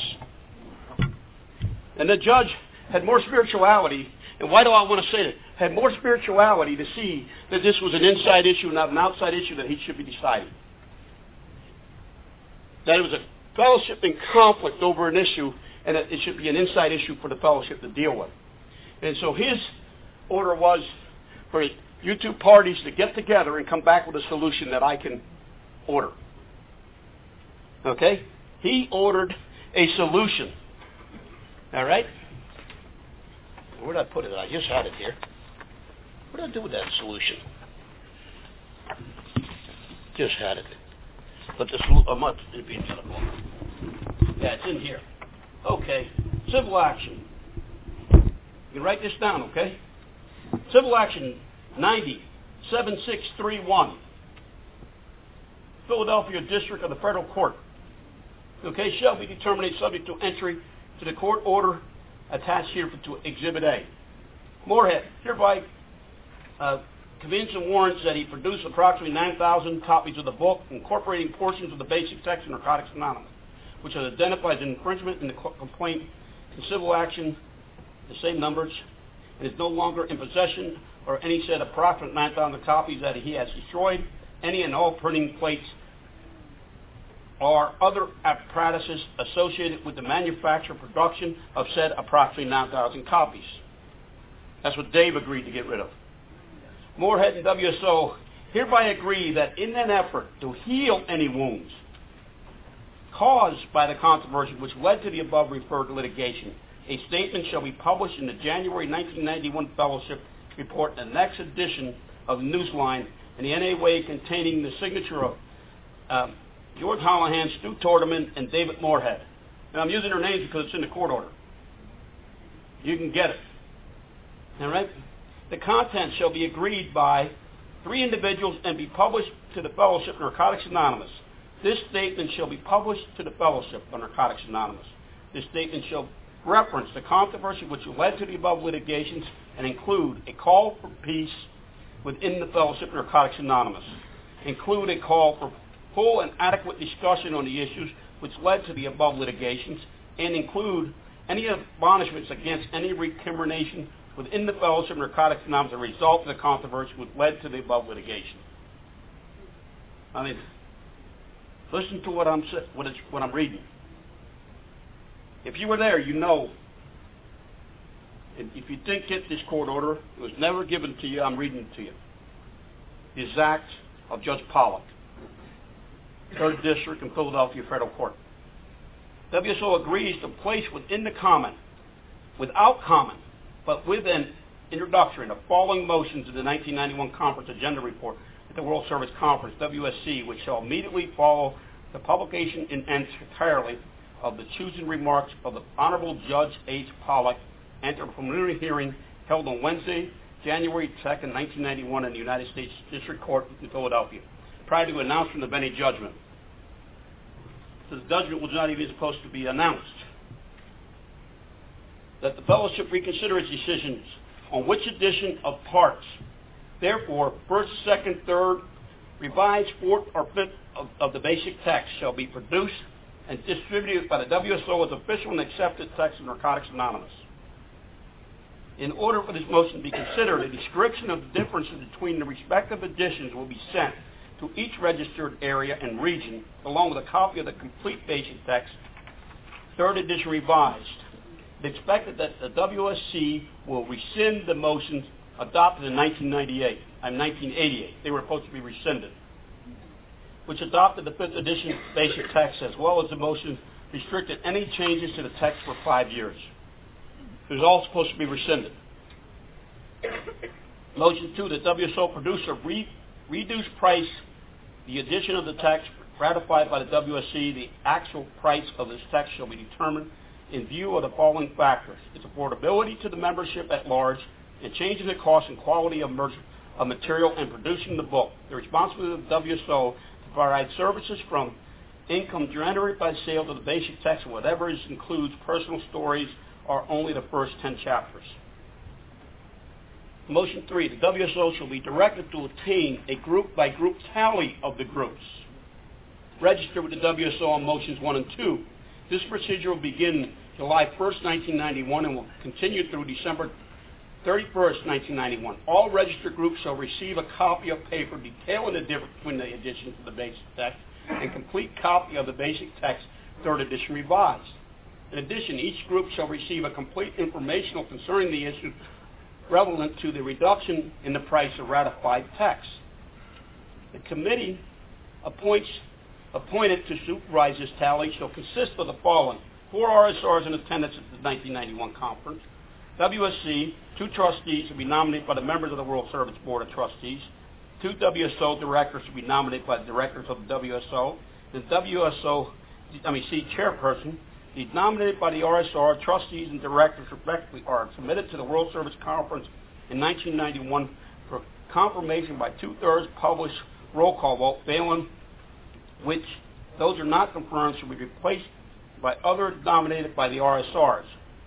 The trustees or directors, respectively, two members of the WSO staff that shall be assigned by a non-voting advisory board. These, the results of this group tally shall be published in the fellowship report and confirmed as an official World Service Conference 1992.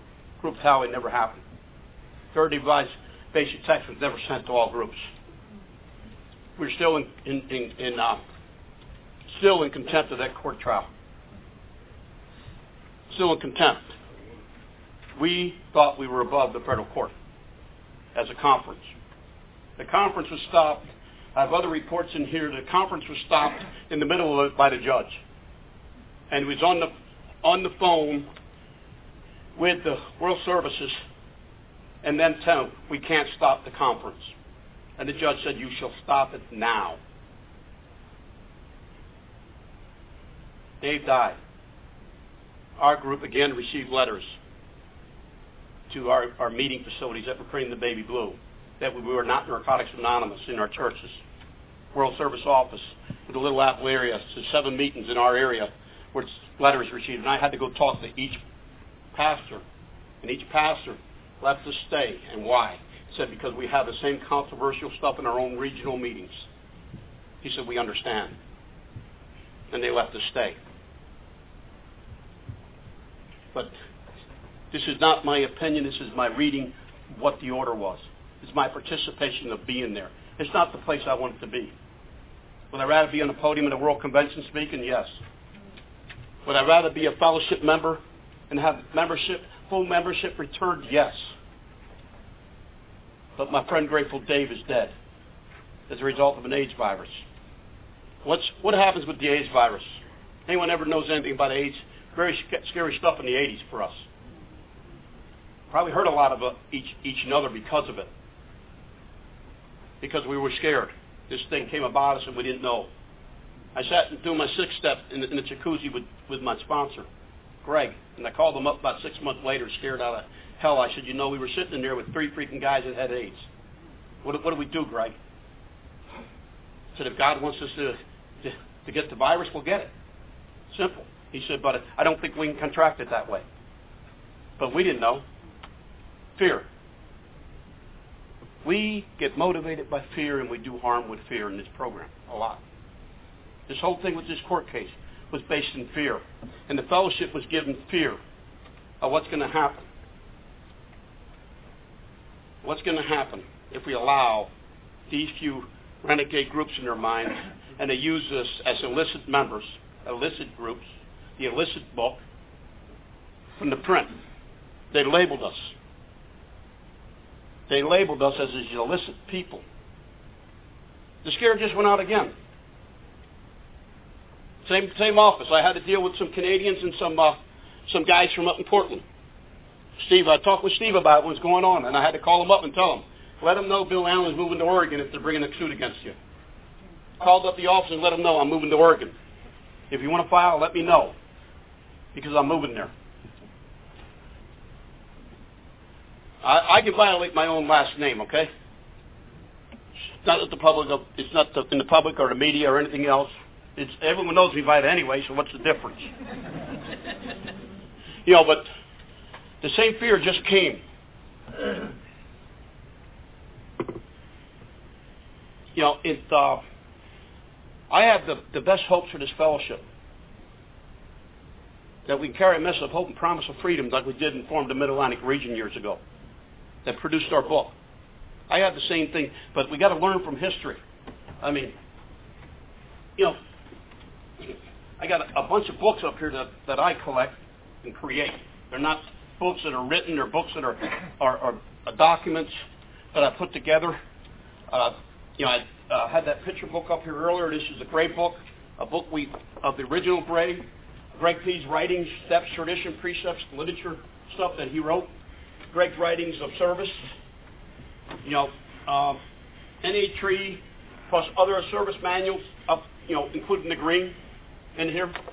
Uh, history, com- history conference in Allentown, 1990 and 91. The actual conferences that were transcribed from tapes put there. You know, uh, 1953 uh, to 75, and it's kind of weird because that's what happened up to that point, and here's what happened the next three years. I'm working on the 80s book, which probably be about 10 volumes done, or more. But I want to take this stuff so people can see it and go through the documents and learn. And learn from their history so we, we're not doomed to keep repeating the same mistakes. And then I had the history, you know, the, the, the history in pictures of, um, you know, uh, basically what's the basic text there. You know, and I sold most of these from Jim, these pictures. Added a few of my own of people that meant something to me. Okay? I like Mac and, and Lou. And and with, and with uh, Joe, who just passed, and Joe and me. You know, and, uh, but these are the Larry and Larry and Billy, Larry Norton and Billy Easton are both passed. John said we can use their names now. But these are two members that they, you know, they're they're uh, look like they come from the biker world.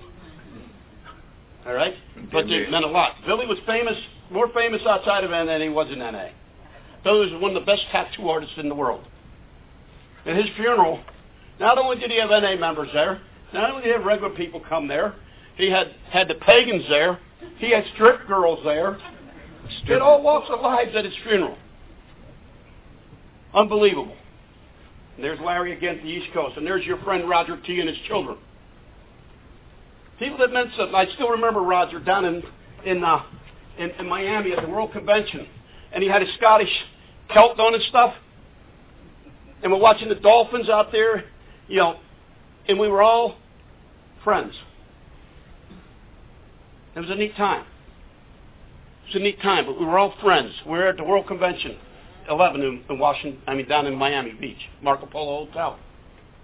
You know, then they had the World Lit Conference after that, the sixth World Lit Conference.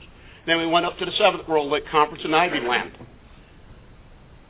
Raggerbonds. Shared about Raggerbonds that Dave was probably the last greatest one. Dave lived in my home for six months, uh, two times. Dave was a very intelligent man. Very great writer in his own right. And I'm going to end with this here. Now, let me check first. Talk about a step working guy. Okay, I got a few more minutes. He wrote The Power to Recover. The Power to Recover, Dave wrote. Tried to submit that to World Service. They rejected that also. The Power to Recover. It's great, great step writing material. You know, and there's been a lot of writing that goes on in Narcotics Anonymous. I got newsletters up here. One of it, one of the newsletters were uh, dedicated to just writing. I think it was our, uh, what, what issue was that? April issue. April May issue. It's uh, the new old uh, old NA way. But that issue was just dedicated to writing IPs that, that groups are writing today. Actually participating writing stuff. Writing of, of what their perception is on, on, on in, in print again. Uh, you can get everyone can take a newsletter that till they're gone, okay? But they're there as your free of them newsletters. I brought them with me, and they, you can have them.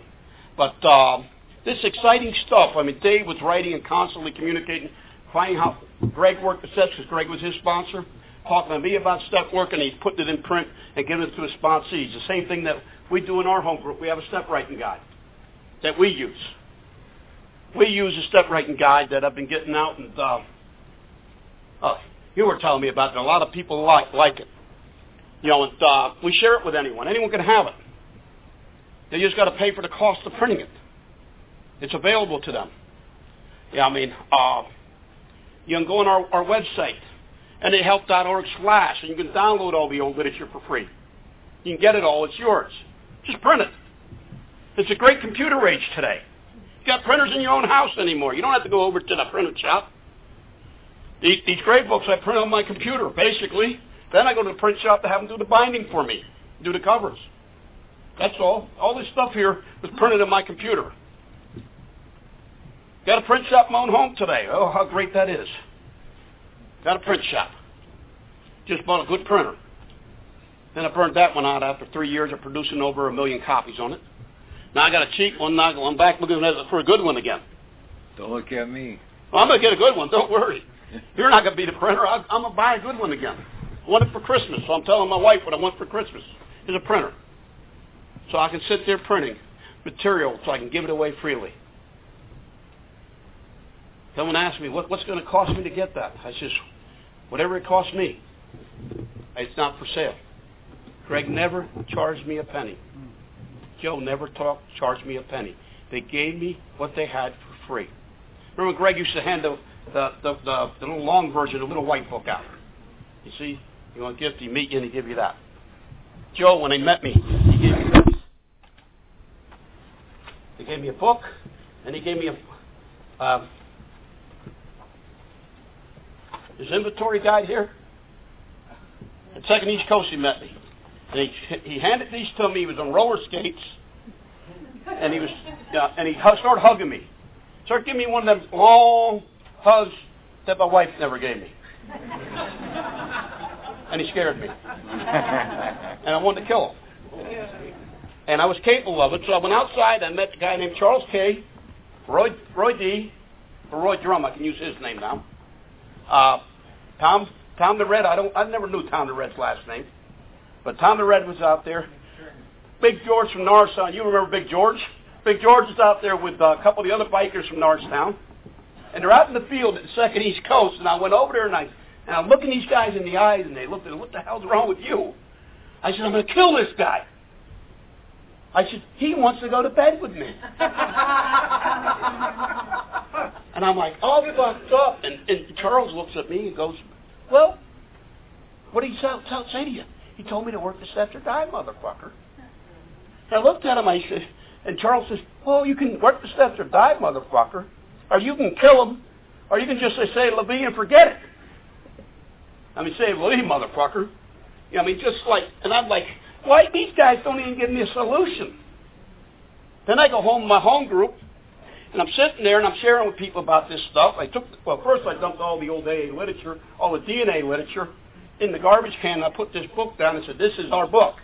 This is the basic text of Narcotics Anonymous, and it's ours. Anyone got a problem with it? and a couple AA members were sitting there, and I said, well, you got a choice. Said, Charles will tell me that. I can tell them that. I said, if the choice is you can either leave, go back to where you came from, or you can sit down and become an addict, or you can fight, and I prefer the third. I mean, I was that worked up. and then they left. No one would fight with me. And then the newcomer says, you know, that guy ought to become your sponsor. He could probably help you. So I called the man up and asked him to sponsor me. And everything changed since. Joe, I mean, Greg, uh, Joe, Jimmy, and Greg helped me work through all my deepest secrets in my life. Helped me get in touch with the person that was so scared to come out and not be, be fearful of other people. Help me not be judgmental. Help me to work through my anger and my frustrations in life. Help me deal with living in my bedroom when I was a little boy. And my sisters were being molested. And I was being molested in my own bed. Help me work through all that shit. Only in Narcotics Anonymous will that ever happen. Anything that I may have harmed someone with was out of my own fear. Reliving the past and the horror and then turning 12, 13 and you're becoming a young man and you're strung out already. And you got some guy playing cards and showing you naked pictures and molesting you. And I feared a lot of people because of this shit. And then I go to prison and get raped one night. And I felt like filth. And I came here. And I found freedom. And one of that freedom is because of the participatory service structure. Because people cared enough to love enough for me.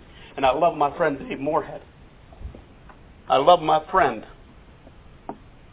And until we sit back and start learning from our history and making and correcting what we've done and living these principles, our identity is all going to go away. That's what we learn in history. I study history. The favorite subject I ever had in my life. You know how I got away from uh, all that pain I lived in when I was a child? I went to the library as a child. I used to get autobiography and biography, read them. I read a lot. When I was in ninth, when when I, I walked out of ninth grade in high school, I joined the United States Army. I snuck in when I was 16. I wanted to go to Nam and die. Wanted to leave the pain behind. One thing that they had me said, you have, if you want to be a sergeant, you got to have a high school diploma. And as a ninth grade walkout, I took the GED test and passed. So I wasn't a stupid individual. We're very intelligent in this program. We have creativity, and we need to we need it to flourish again. We need it to flourish. We need everyone to experience it. And I look at the worldwide fellowship that John talked about, not a United States fellowship, but a worldwide fellowship. I sponsor a guy in England. This group in England prints these books. They're, they're the English read. They, they, they print their own key tags. They got people over there that never ever seen another basic text except these books. They have a whole area that never seen another basic text except these books.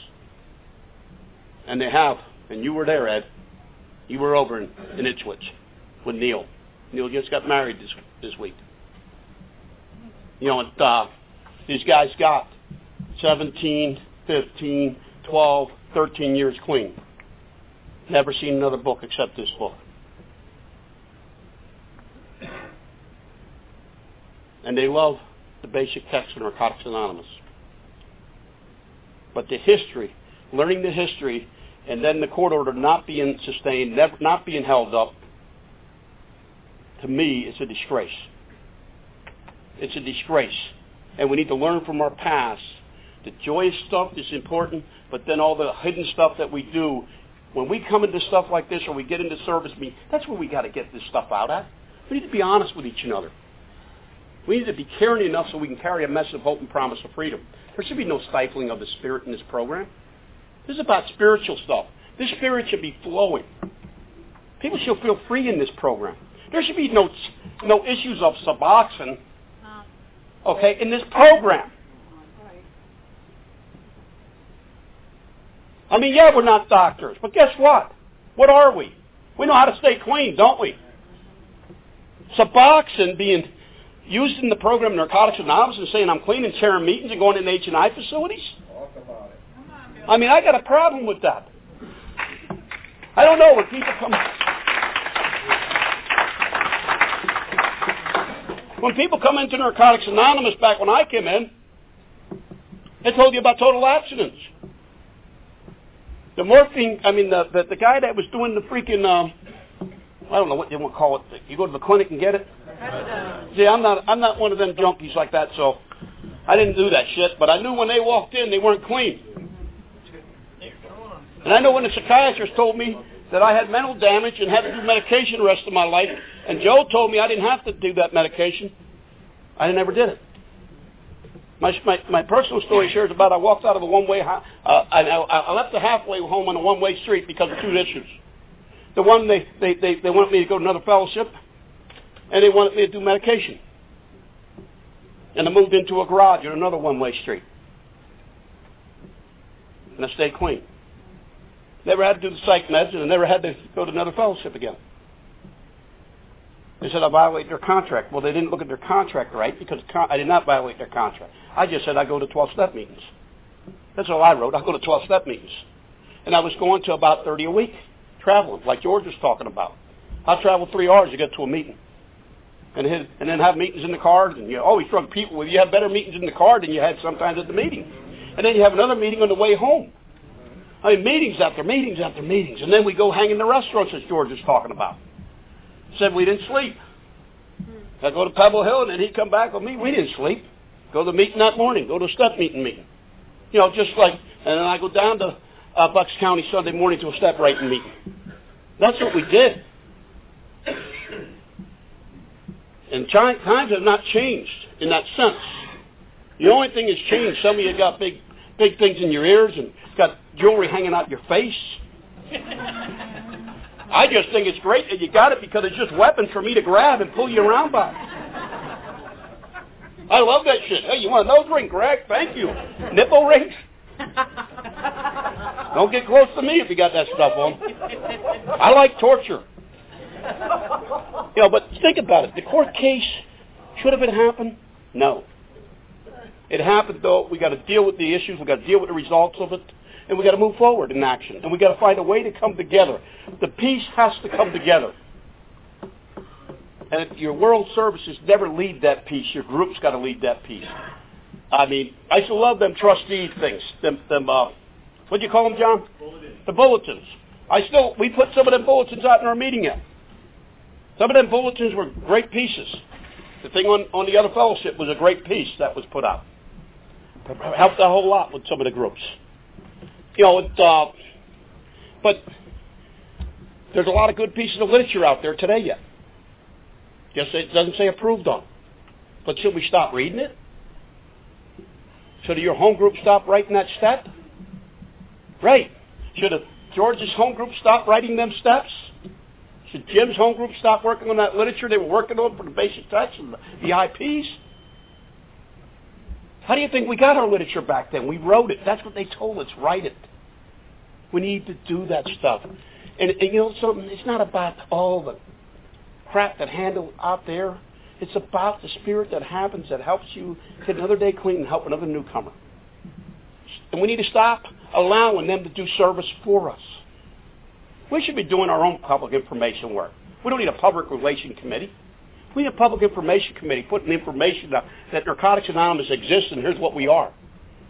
We need to go sit in the detoxes again, if you can find one. We need to sit in the prisons again. We need to go sit, go to the rehabs and sit there as George was talking about. If you got one, drag them to the meetings with you. Show them what NA is. We don't need someone else doing it for us. We need the service as close as possible to the membership is what it's about. And that's what you learn from history. When we grew, when we went from 600 groups to 1,800 groups and kept growing, how we exploded after that. We exploded because of that, that energy. John did the greatest asset, and, and, and I never got to thank him. But when we had that confrontation in Philadelphia area that time, seriously, it forced us to go home and form our own area. And it wouldn't have happened if you didn't do the, if you and me didn't hit that confrontation. Would not have happened. I had, we had no intent of forming our group into three groups. We had no intent to go up to the Poconos and talk to Egon and get the Mount Pocono group to be part of us. And through that there, other groups formed. And that's how it happened. Groups formed. So basically what, what you were saying to me, and I couldn't hear it, is you need to be doing the service at your group level. You can't depend on Philadelphia area to be coming up there to do the service. That's not what I perceived. And my anger got in the road with that. But we formed an area, and through that there we formed five other areas off of that area. Through that we formed a, uh, so many different things that helped so many addicts recover where they weren't recovering before. That's the miracle of everything. And that's what Dave was looking for. That's what Dave Moorhead was looking for, the same thing. The same thing that each one of us should be looking for. The same thing that every addict, we all have creative, you know, creative part of us. Find it. Give it back to somebody else. I could not write when I came to Narcotics Anonymous. I've been working on a book. I, I, I, I wrote articles. I've been, I wrote a few IPs that other people have inputted now could not write when I came to Narcotics Anonymous. And Joe Proctor used to just get behind me, and he'd go like this here to me, and he'd just encourage me and tell me, "You're a writer, Bill. You're a writer." I worked on a sponsorship IP in Ivyland with a group of people that were newcomers, and he just kept rubbing me down. And he'd bring my coffee, he'd bring my food to me, and he served me. Joe didn't write, but yet he could help you become a writer. He could encourage you and love you and let you know that you can give back something that you didn't think you could do. He found who you were and set you free. I, I talked to Joe the week before he died. A couple, I, I spent three phone calls with him, uh, like we used to do in the early days, extensive hours on the telephone. He was telling me how great he was doing, but yet he was dying. He called me then three times that week. Joe never called me in his life. My responsibility as a sponsor was to call my sponsor, not for him to call me. He called me three times that week. Without Joe, I don't believe. I mean, we may have ended up with a book, but we wouldn't have ended up with the gray book the way we did at that point in time. This wouldn't have happened in the spirit it did. God used us to create something that we never knew we could create by telling us and telling groups like John's, groups like George, to write their own literature. Quit using the other books. Write your own. It happens at the group level. Been trying to get Danny here to write an, an article for our newsletter, and it's called "The Group is the Most Powerful Vehicle," and it truly is. The group is the most powerful vehicle, and that's what Dave was defending in the court. That the group is the most powerful vehicle, and the group owned the basic text, and the group should have its right of destiny with its own book. And you read through all the stuff, study the minutes, talk to the people that've been there, and if we're all honest with you, we'll put our garbage on the table also. And we'll tell you the truth. Tell you what it was like. However, show you that by working steps, we can all be delivered from this here and give the responsibility back to the groups of Narcotics Anonymous to fulfill their own destiny. The Spirit, what we do is more important than anything else. And that's carrying a message of hope and promise of freedom to the addict who still suffers. And there's many of them out there yet today. And I think there's more out there now than ever before because now they're returning to the doctors. In the 60s, where'd they put us, John? Huh? Jail? Where else? Institution? Mental institutions. How many of us were shock therapy back then? That's what they did to addicts back in the 60s. They, they didn't treat us, they treated us subhuman. The addicts weren't allowed to congregate in New York together. Rockefeller laws. Talk with, with, with someone talked about getting picked up in Kansas, in Wichita. Okay? Ask him what happened out there. If you ever get to meet him. He's alive yet, isn't he? Who? The guy who picked up George. Oh, Jim. No. Yeah. Yeah. Jim's alive yet, okay? Yeah. Okay? He's in Missouri now. But talk to him how they treated addicts back then. When the when the when, when they were there busting the meetings, waiting for the addicts to come out to arrest them. That's where the cops went. So they could arrest people. Go to Narcotics Anonymous to arrest people. We all talk about them stories where we're stuck on one strip of a, of a town. Where now in town we got stuck on 6th Street. What was on 6th Street? Prostitution, drug addiction. They didn't left, let, for a few years we couldn't leave 6th Street. That's where our meetings had to be. You went down 6th Street, you got one meeting here, then you went actually a half block up on Turner, which um, Street, which is off of Sixth, and then you went up a couple more blocks, and that's where our third meeting was at. That's where all six meetings met, right in that strip. When we ended our addiction, we ended up putting our meetings. But we weren't allowed off there for years. They kept us there. No other facility would take us. To a couple uh, priests and pastors and stuff allowed us in other facilities and helped us. So, anything you got questions or answers or want to get together and look at material, let me know. You need you, you want you want files downloaded to your computer? Let me know. I'll send all my files to you. Anything I got up here, I can send you in, on, on a computer. I like my, my my ways. I don't have to have a room like Danny there on a computer instead, and all my files are there.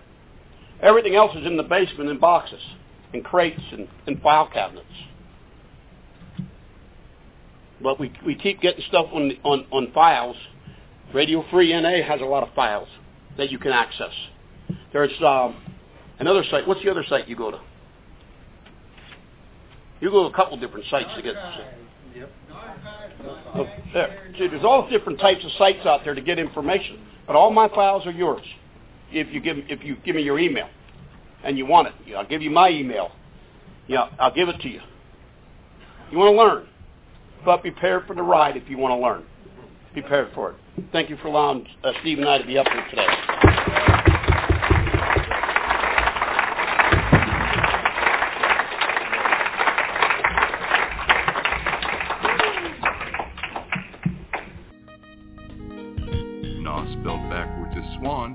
Been listening to the Swan, the Service with Autonomy Network.